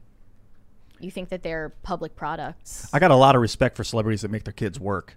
That's nice Yeah. to hear that Tom made Yeah, made, uh, him- and Chet it said get a he's not. job. Uh, he's not. The funny thing is, we were talking about Armie Hammer. Um, this is a little aside, but he's not like. Uh, uh, there's like he got a thing where he got in trouble for uh, assault allegations, and then also for his weird cannibalistic texts that he sent. And they were like, now there's this stuff about him mm. working at like a timeshare in Yeah. in the Cayman Islands, right? And I was like, how that doesn't make any sense to me because he's part of like the Armand Hammer family fortune. His family's extremely rich. He's apparently not part of the he's not he's not part of the will or he's not included in any of the wealth there. I don't know if that has to do with him acting out but he's not like uh, or like michael uh, michael weatherly the actor michael weatherly played uh, DiNozzo on ncis he was uh, logan uh, he was on a show called dark angel back in the early 2000s he uh, his dad is like a banker or, or an investment banker like really really wealthy and cut him off when he decided to become an actor uh, so he kind of had to make that choice. Like if you, his, his dad said, if you want to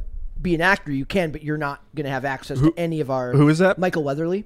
I don't know him. Um, so his dad's like, look, if you're gonna, if you're gonna, if you're not gonna go down a path that I think is profitable or something that's actually going to be able to make you a living, I'm not going to finance it. I was lucky having parents that supported me whatever I did. As long as I chose and did something and Yeah. committed to it, they were like, "We're we're behind you, man." As long, I mean, it wasn't Well, dad, it's not like his dad was saying you can't be an actor. He's saying I'm not going to subsidize Mm-hmm. a profession I don't think you're going to be able to make a living on when he was younger. You know, before he found fame, before he got well known. They also, my parents were like, they just rolled the dice and were like, you want to do it, you're going to succeed. A- actor. And it's like, you know, what is it, a needle in a haystack? But the reality is, if, if you believe in yourself, then you're good and, your and your parents believe, if people around you believe in you, you can do it. But also, like, what is like? What, what does it mean? Like, yeah, start as an actor, but some then somebody ends up in production or ends up working behind the scenes. There's a million ways your life can go. It's just that you want to at least inherently allow them to try. Yes. uh, at, at the initial and then hope that they find their way and don't get stuck like you hear the stories about people who like they want to become an actor and they never fall out of it and they, they continue to do that Yeah, even after it kind of it, it I know a lot of people like but they that. don't pivot and, and move to something else they right? become theater teachers. Yeah. Uh, that they say But- all but- theater teachers are failed actors. It's a joke. I mean, but, but even then, but even then, like the a theater, that's still a profession or a job. Like there's the ones that they work a minimum wage job, or people who are in a band that doesn't make it. I but know a lot of like people in their 40s and 50s and 60s in LA that are still doing just theater, looking to get that award at the next theater award ceremony, and then they work a job they hate in an office building, and Yeah. like, ooh, that's a that's a. I know you dark. like acting, but I mean, you can make your own career. You don't need to Exactly. be beholden to other I- people's projects. I had a friend uh, growing up whose parents were both theater geeks. They both did night theater at night, but had good careers during the day, but loved acting and loved working on stage, but just didn't make a career out of it because they didn't see it as a viable way of,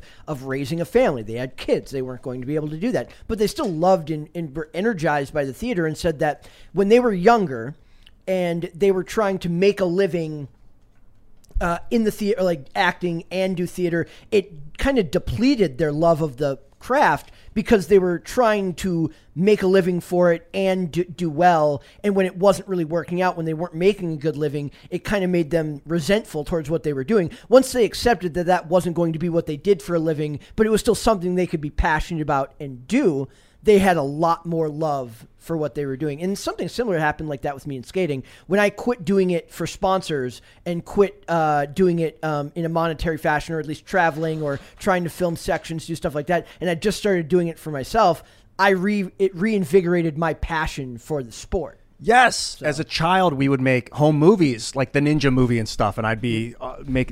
And then I got into the entertainment industry, and I was doing commercials like for Wendy's and stuff. And I'm like, what am I doing? They had me saying stuff like, I don't care what's in it as long as it tastes good. And I'm like, this is not. this is trash. They I'm- had I'm- you say that? yeah, it was a lot- that was the moment. That was the crux What? when I realized this is not the industry I want to be in. I don't want to lie. Not only I, I don't mind pretending on camera, but saying things that I viscerally disagree with to sell a product is a different story. Commercialism, like I was a commercial actor. Unfortunately, I didn't have a theater agent. I had a commercial agent. The theater agents are the ones that get you. Uh, job roles for like TV and movies. They call them theatrical agents, even though it's not just theater, it's also TV and movies. But then there's commercial agents. For whatever reason, I didn't put that together and I only had a commercial agent. So I was just doing commercial work. And it, it got to the point where it was like a business and it wasn't it wasn't fun. I wasn't getting joy out of it. I was looking for work more than I was actually working.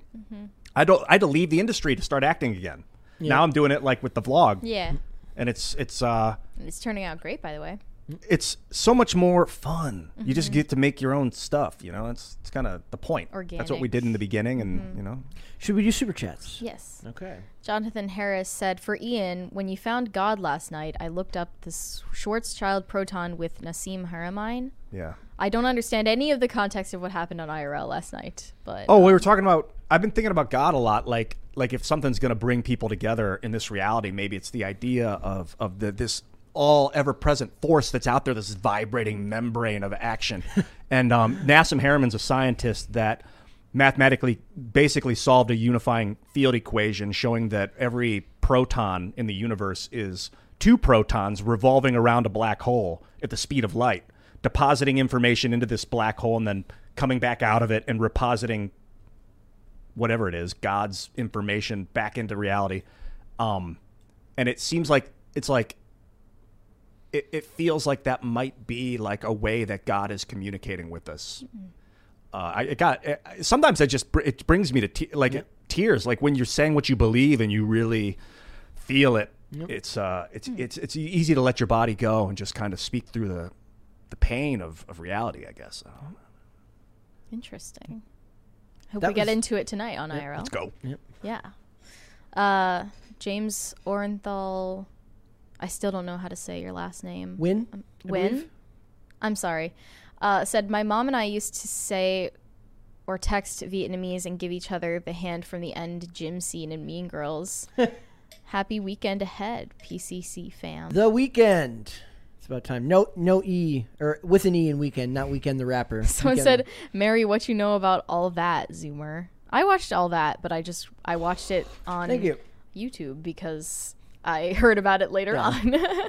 um, Nye Mechworks said, "Ever think about giant fighting robots? I've been building them in power armor in my garage for pretty cheap. That's amazing. I mean, send one our way." Uh, well, no, like uh, so, so, there's an infinite world now for like people who are creative and uh, have their own endeavors to like make uh, to make content on like that's what the internet. If there's one thing that the internet and social media it's great for, it's the ability to like for people who had like unique hobbies before to like show people what they do now. One of my favorite things to do is watch the guy. Have you seen the guy who like he builds pools himself, like by himself? He digs the pool out Yeah. and literally makes it like.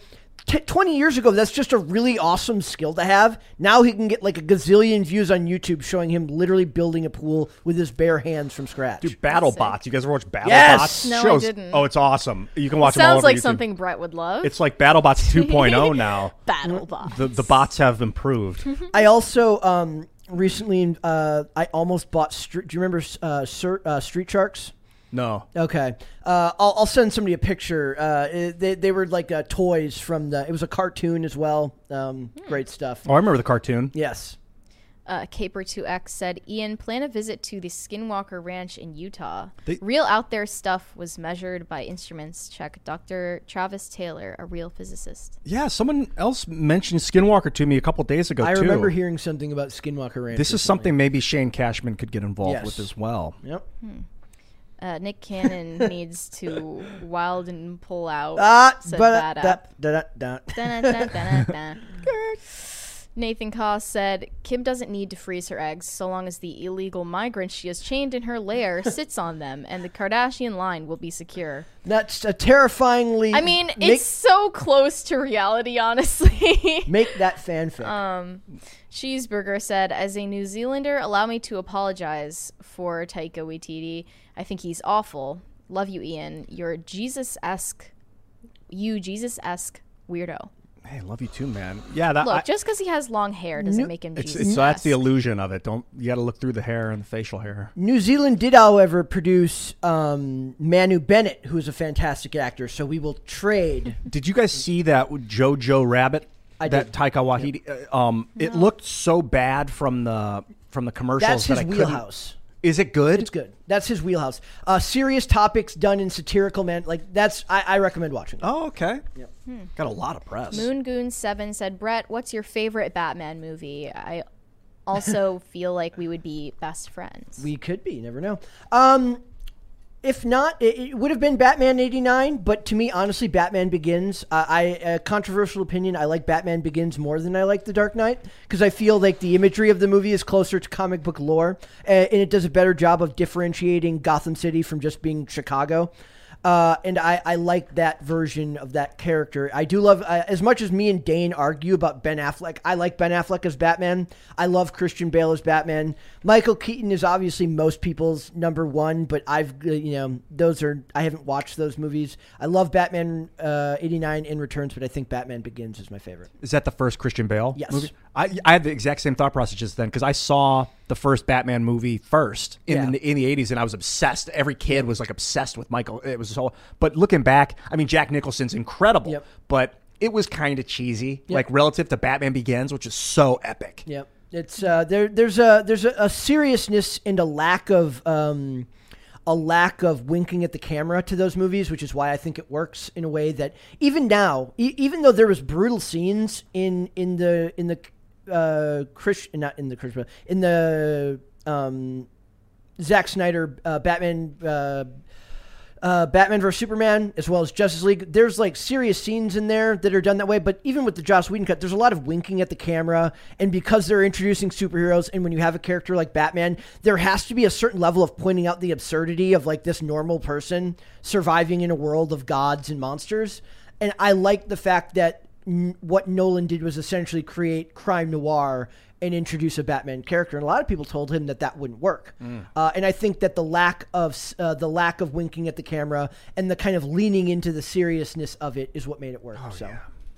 Also, was it Cillian Murphy? Was he in that first one? Killian, uh, Oh, one of the best yeah, actors as, in the world, I think. as the as Scarecrow. I was suggesting him as the new James Bond. too. His eyes that? are too dead to play James Bond. He, He he's is you know he's he's, amazing. he's playing uh, But Robert would J. he be Oppenheimer. amazing James Bond? I don't think do he you would be an amazing James Bond. I think he could do anything. That guy is stellar. 28 Days Later blew my freaking mind. he's playing Robert J. Oppenheimer in the new Nolan movie. oh, or who's who's split the Oppenheimer? atom. Split the atom. Oh, nice. Yes, that's the dead eyes we need Yeah. to play Oh. Oppenheimer. Thanks, Killian. Sean Kelly said, "Happy Friday, buddies. Love y'all and love the show." Ian, how much do you know about Temujin? Is that Genghis Khan? Yes, Temujin is Genghis Khan. Temujin uh, Jamuka, his friend who betrayed him later. Temujin, I know a lot about it because he used to play Genghis Khan, the Koei game on the Sega Genesis. So I learned a lot about the physiology, like the physicalness. Bort, his wife, one of the most incredible women in Mongol history, if not the most incredible woman. His his brilliant children, except the you know, Tu uh, Tolui was a bit of an alcoholic, unfortunately, or was it uh, Ogedei? Ogedei, I think, was an alcoholic. Uh, I know a, a lot more. bet but you the get into it alcohol in- was a lot Is stronger Nick back Cannon the Genghis Khan of our generation? he's, he's getting there. Possible. Jonathan Harris said they're having babies because it's profitable to do so, not because they want children. Is it profitable for them though? Could What's be. the argument for that? I'm confused. Um. Oh, I lost my place. Caleb Sherd said, as an older millennial, I mostly use Facebook, YouTube, and Snapchat, but have Instagram and other apps because of my younger siblings. I've I I had a Snapchat when like when I was younger, but never really got into it, and I I quit. the The greatest decision I ever made was quitting Facebook. Long time ago. Yeah. Like as somebody who is st- square in that millennial age, where if I was to log into Facebook right now, I guarantee you, there's people I know arguing about something that doesn't frickin' matter to anyone. Like I was so like like when Roe v. Wade happened, I was like, ah, I'm not going on Facebook today. This is freaking awesome. I'll do a. I'll log into Facebook every once in a while, and I'll see it, somebody leave a comment that's like, "Oh, here we go again," and I'm like, "It's no," con-, and I'm like, "They're talking about politics, aren't they?" Uh, of course. and they are, and then the comments are about politics. I'm like, "Oh, jeez," but they talk about it as if everyone already knows they're talking about it, which is really annoying. Yeah. uh, Caper2X said, Brett Cooper versus Mary debate. Make it happen, Brett. I think they They're mean talking you, about me, Brett. How are you going to make it happen? Ma- and what debate Do about I what? know? Is does somebody have? Does somebody think I have the hookup to talk to Brett Cooper? Because if you do, I would love that hookup. Wait, I- what would we debate about? We probably agree on like almost everything. Um, that, what would you two debate about? I'd like to hear you two talk about religion. Wha- She, I don't she think she. I don't. thi- I don't know if she talks about religion that much. So, um, I mean, it's not really her wheelhouse. that there you go. know. You've got an edge in the debate. She's great. I would She- love to see you guys talk about stuff. I, I, She's super smart. Yeah, I just doubt that it would be very interesting to watch us debate about anything. it's just you guys agreeing on stuff Yeah, the whole like- time. Like, what movies are better? yeah. Well, she, Why? I mean, she's cultural. She might, she might. I don't know how aware she is. Uh, she covers a lot of not the same stuff we do, of but the same she stuff. she touches the edge of like the same Sure. topics we do. She's far more political than we are. Unavailable ID name said, I work third shift to be there for my kids. Their teachers hated me. Oh, well, good for you for staying there and not letting the teachers bully you around or like push you around. Waffle Sensei said, That moment was beautiful last night, Ian. It is it is real. Love you, bro. Yeah, dog. Kind of like what I was talking about earlier, where it's like those things don't happen in real life, except for they happened last night. They do. Like, Jordan, like, I, I, I- Jordan Peterson saved my life. I say that like in 2017, I was really down and dark and like had given up a lot on, on just life in general. And, and I saw him, and then you see him cry when he's talking because he believes what he's saying and he feels it so purely. Dude, last night the messages I got after that, like this is this is the life to live. Awesome. Third crisis third party. crisis party. That's that the first a- time that's ever happened. That is incredible, guys. you, Thank you. Third first, first Caleb third. Sherd said, I believe spirituality is important. I've been spiritual my entire life, I've made huge leaps in my faith from being a Baptist minister as a young adult to being an eclectic pagan here in East Texas. Interesting Fasc- evolution. yeah, paganism's fascinating. Not the violent hi- past history, but just the love of nature. I, I love I think that a they lot worship of religions trees. have violence in their past Oh, too. yeah. Um, Well, that's If a it's human, human, trait. then it's- yeah, that's it's just human. humanity. Yep. Um, Bad App said, "Bro, street sharks are with the best." Yeah, uh, I highly recommend. Uh, there's a lot of I, I've been because I've been watching a lot of old Darkwing Duck. Uh, because somebody was talking about uh, original Looney Tunes and Tiny Toons like the other day. There's so much of that stuff that um, I don't have the time for right now, just because I'm so busy. But if it's the end of the day, I love being able to put on stuff that is older. Do you ever watch Ren and Stimpy? I have not. I obviously I, I it's from my generation. I felt that it was the show that changed the the spec maybe spectacles, but changed the the the visuals of cartoons to make them more grotesque, like where the eyeball Yeah. would start pumping out, and you see these veins like ah. absolutely. Uh, Jonathan Harris said, Brett, I hate to burst your bubble, but some of those build a giant pool in the middle of the jungle channels have been proven fake. Well, you know what? You said some, and if not all, then I have to have faith that there's at least one that did it himself. And, and to be honest, there's a lot more than that. There's people who just do really good. Uh, it's people who have really good woodworking channels. Where 20 years ago, you're just a guy who has a great skill that he can use to make a profession out of. Now you make really in. There's one that specializes in rat traps. Oh, th- he like that's shows incredible. dead rats and stuff. Th- there's one guy that I listen to. It's it's literally just him building stuff and saying stuff really cynically and mean as he's building it. Where he's like, "Oh, I'm, I'm going to build this uh, this bowl because the the food the supply chains are freaking dying," and then and it's all just really negative stuff, but it's done in like a comical. It's clearly meant to be like your mean uncle talking to you while he's like building something. Yeah. It's great. Bad App said, Do you remember Space Ghost Coast to Coast? I do. My dad's I a don't. huge fan. It was uh, it was kind of like uh, what Art Bell's Coast to Coast. I think was the show that it was modeled after. Hmm. It's really funny. It's really really good. Space Ghost was great. Moon Good Seven said, Brett, Batman Begins is my favorite too. And okay, stop bashing Taika. Has anyone on here seen his show What We Do in the Shadows on FX? You will laugh your butt off. Check He- it out. He's uh the what you what we do in the shadows that's got very high reviews and praise from across the I'm board. glad we had this conversation. I had a lot of annoyance towards the guy just from watching the ads of them running in slow motion, Yeah. all fake, and you're like, "What is this?" But the t- I'm I'm, I'm bel now believing that he's extremely talented. He, no, he's. A, I, I like him better as an actor than as a, a director. Like I, him, him acting is also always funnier to me. Like I said, if you guys haven't seen Free Guy, he plays the tech billionaire like uh, bad guy in Free Guy. watch It's it's really it's it's. Uh, if you want an idea of where movies could go, if, if we're talking about where blockbuster movies could go, that would be in a more intelligent, Like uh, sci-fi, sci-fi conceptual con- direction. That is the movie to, to look at, and I do know that they're making a sequel to it. So Oh, I, I highly recommend. I think it's on HBO Max, but I'm not 110 percent sure. But it's on one of them. I wish Check I'd out seen Free it in Guy. theaters. Yes. Oh no, and that's the thing. They lean into video game culture. The one down, the one thing that kind of sucked about the movie is they have like.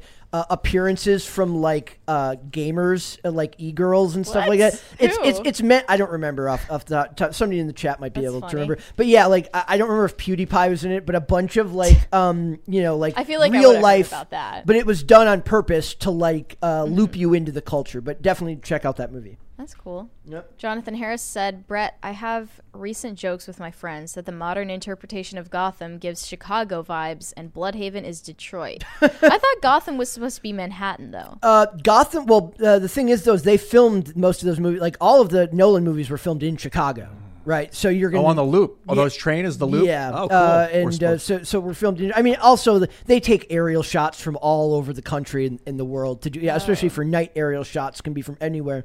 But they were filmed there because chi- Chicago is like New York or like uh, um, California, which means they have great tax credits for filming there. So. What's and- the other city that was like Detroit? What's that? He said, "Yeah, Blüdhaven. What's Uh, Blüdhaven? Blüdhaven's another town, another city in the DC in, in DC canon. Then I would like to know uh, who exactly is. Um, oh, what's the other one? Uh, the the one where the Suicide Squad's from. I forget. right, Uh, be, because it's um where Corto Daily Pla- Maltese. Which which American city is Corto Maltese? That's not Suicide Squad, but that is another place. It's Metropolis that's New York, I think, in the DC canon, That- right? yeah. Uh, there's a really you can find these really funny graphs that tell you like who the richest and, and they have like the actual net worths of all of the characters. It's it's really funny. Thousand Foot Deep End said, Happy Friday, Crisis Crew. Let's have a third Crisis party. Thank you. Do it and done. We did it. Chris said, "You guys need to play Marvel Champions card game. Pretty fun. Just released Spider Verse expansion."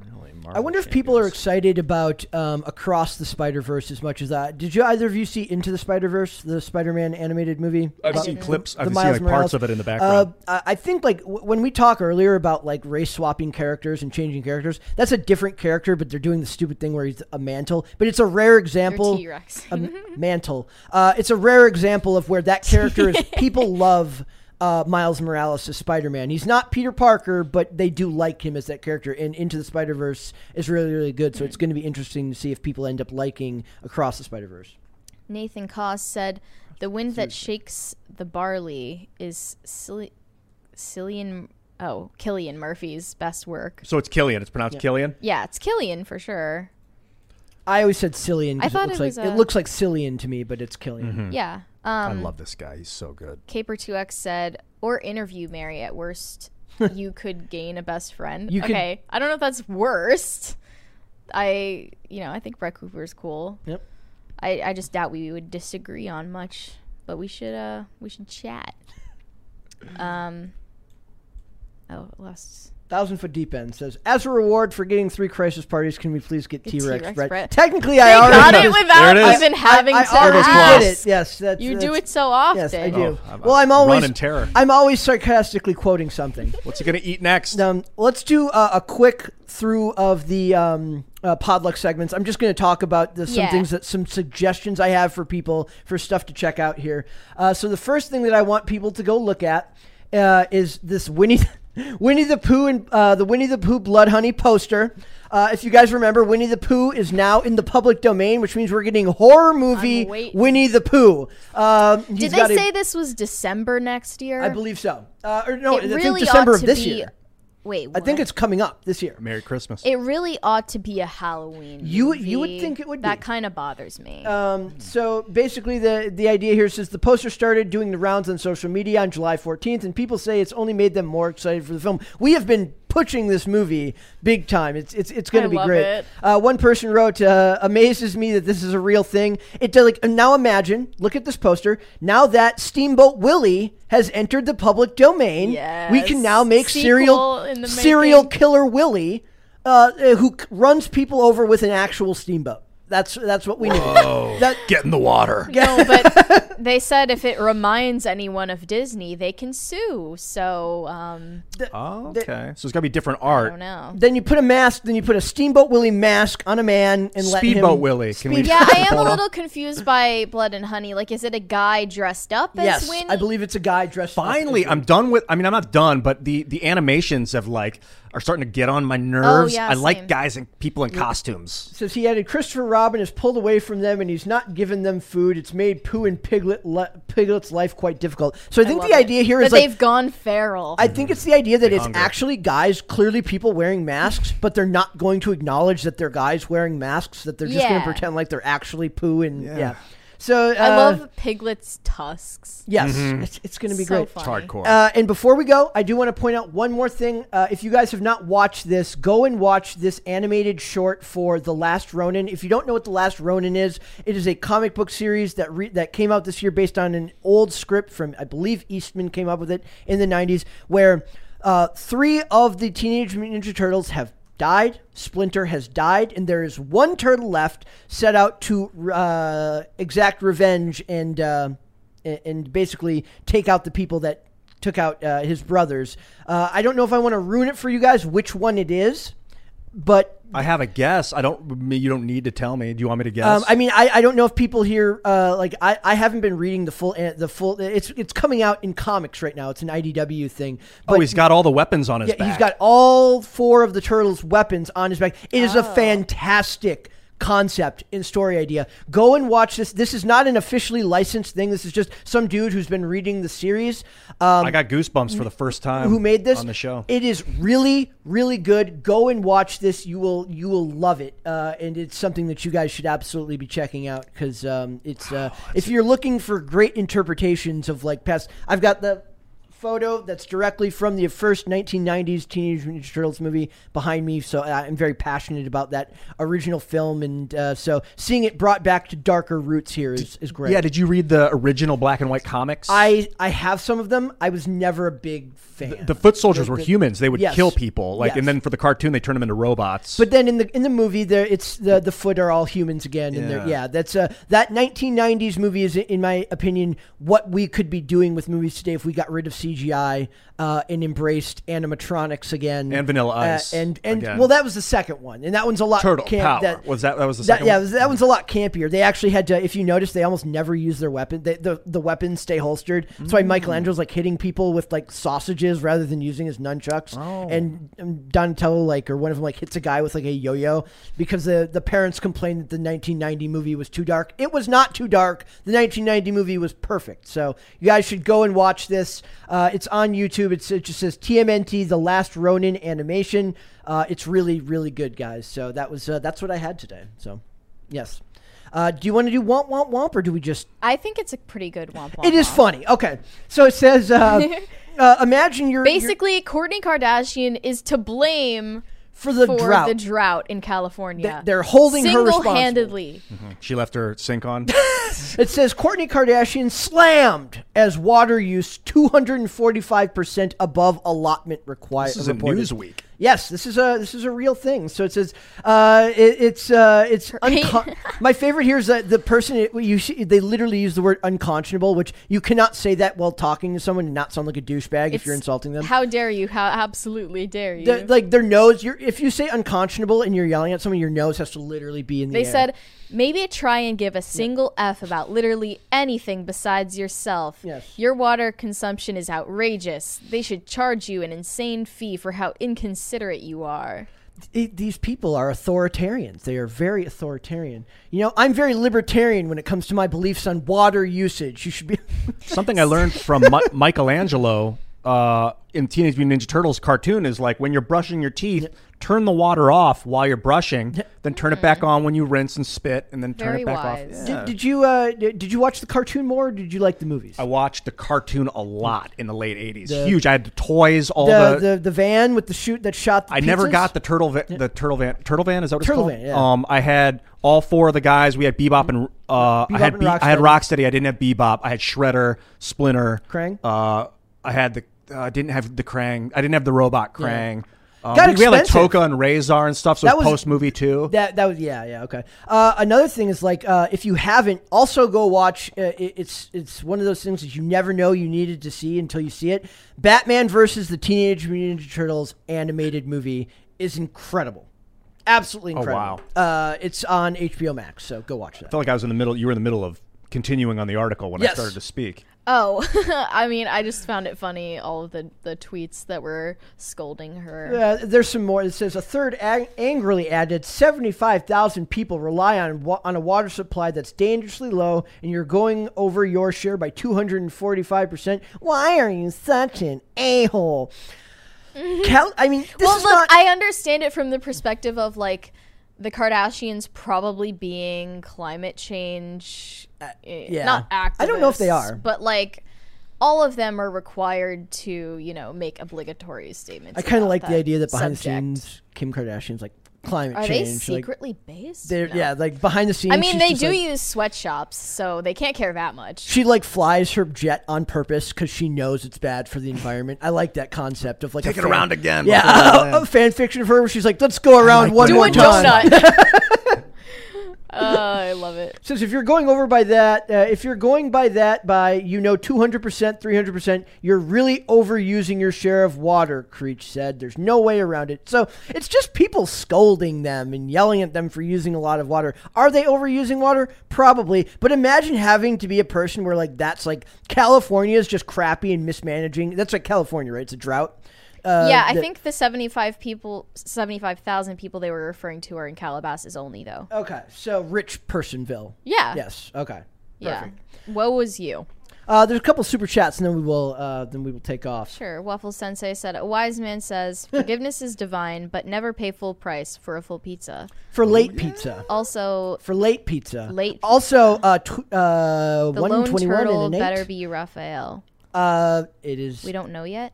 Uh, I I do know, but I don't know if people want me to. It's n- um. Don't spoil it. I, I won't Go spoil- find out. Uh, yeah. Watch it go, on go, YouTube. Go watch it. Oh, actually, I don't know if they actually mention it in this animation, but in the Oh. in the comics, you you learn who it is, and it's not who you'd expect, which is why it's great. Uh, and then one more. Johnny Beck just sent us a thumbs up. Uh, and then it's it's it's a for, uh, wise men say forgiveness is divine, but never pay full price for late pizza because in the first movie they're getting the pizza delivered, and the pl- pizza delivery guy can't find their address Yep. because they live in a sewer, Yeah. and the address is like one twenty two and an eight.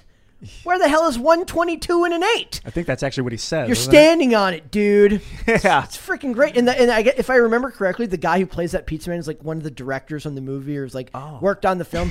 I love that movie. That's uh, I could talk about the first Teenage Mutant Ninja Turtles movie all day. We Go It was Wow. great. We should too because I felt like Shredder. They made him like um, I don't know. He's Japanese, I think. Yeah. So I he wasn't like the Shredder in the cartoon was very uh, he- very fluent in English, so it was very easy to follow his train of It's, thought. it's the voice of the dad from Family Matters or whatever, or like uh, not Family. Somebody'd have to point it. It's it's it's uh, guy who does Shredder in the cartoon. That guy. The, no, no. The, the in the in the movie, it's uh, an Asian American actor. I was just I was just talking about the other, and then it's like I don't know if it's Family Matters, but it's the dad from one of those '90s sitcoms does the voice. Uh, it might be Fresh Prince. Uh, it might be his Oh, dad. that makes Um, sense. so it's the Asian actor, but then the voice is changed to have the deep in, in, in tone. And there, I found some great pictures on, online the other day when I was, I was looking up some stuff of like one thing that we miss now is we don't have access like because everyone has a phone in their pocket. Somebody posted all of these Polaroids that got taken from behind the scenes from that movie, and it's like of Shredder without his helmet on, like in like a lawn chair drinking a water uh, and it's like the film is blown out and it's just like you'll never have that type of like me seeing that picture not being there it's like you're seeing this treasure trove from a forgotten age and you'll never have that anymore because all you'll have is just the stupid pictures of people taking on their phones so Although I came across uh, a trove of pictures from like two years ago when I worked at this giant theater on the East Coast in Norwalk, uh, Connecticut, and it was like uncovering a trove just because I hadn't seen it in a long time. okay, yeah. Digital, there were thousand pictures, but it was still like that similar feeling. It was pretty the cool. the uh, the less prepared you are for the picture, the more memorable it will be later. Because now, because you can retake your picture 19 times before you get the right one, uh, it's very manufactured. Whereas if you're looking at these pictures, it's just people. Like I love that. I love behind the scenes photos from movie sets and stuff like that because you catch people at this unique period in their life. And to see Shredder without his helmet on in the purple costume with like the the bracelets of spikes on his hand, while he's like sitting in a lawn chair, clearly not in character. That's incredible. so. It's great. Very quaint. Very, very quaint. So, uh, Ian, thank you so much. oh my gosh, thanks for having me, man. Uh, let everyone know where they can find you on social you can media. find me at iancrossland.net, and then that is a portal. It'll take you to any of my social medias where you can always hit me up. And of course, you can meet- find me tonight, 8 o'clock p.m. Eastern Standard Time, Timcast IRL on YouTube. and you've got a you've got a green radioactive bl- a glow behind you Look at right this now. wild pulse behind me. Yeah, we could turn Ian into a comic book character. I love it. All right, Mary, where can they find you? You can find me on Instagram or WeChat at Closer Kitty. Uh, I post opinion pieces about some of the topics we talk about on here, and I promote them there. Um, and I'm also going to be on IRL tonight too, so you'll see me later. Chill, chill, chill, chill, chill, chill. Guys, you can find me on Instagram at Brett Dasovic for the show. Thank, Thank you. you. Oh, I will. I will read it before we go. It says, uh, "Brett, would you rather be naked and afraid with Ian or Love Is Blind with Tim Oh, and never get a word in?" Um, Speaking to Tim Pool through uh, a screen. I don't know if I can answer naked and afraid with Ian. We're doing naked and afraid with Ian. I was not expecting that. Uh, I have to be able to get my word in. That's a, that's a that's a part of it. So, Mm-hmm. uh, for the show, guys, uh, every day, Monday through Friday, right here on YouTube, Pop Culture Crisis, 3 p.m. Eastern Standard Time. That is noon Pacific. If you want to listen rather than watch, I don't know why you wouldn't want to watch. You get to see Ian with a radioactive head. You get to see money shooting Our everywhere. beautiful faces. But, uh, well, yes. Uh, uh, Mary's beautiful face, and I, like I said, I have a face for radio, but that's fine. uh, you can uh, listen to us on Amazon Music, Apple Podcasts, Pandora, and Spotify. Uh, social media, we're on Twitter at Pop Culture underscore Show, Facebook and TikTok at Pop Culture Crisis, and on Instagram at Pop Culture Crisis Pod. We will be back with another episode on Monday. We'll see you then, guys. Bye. Bye.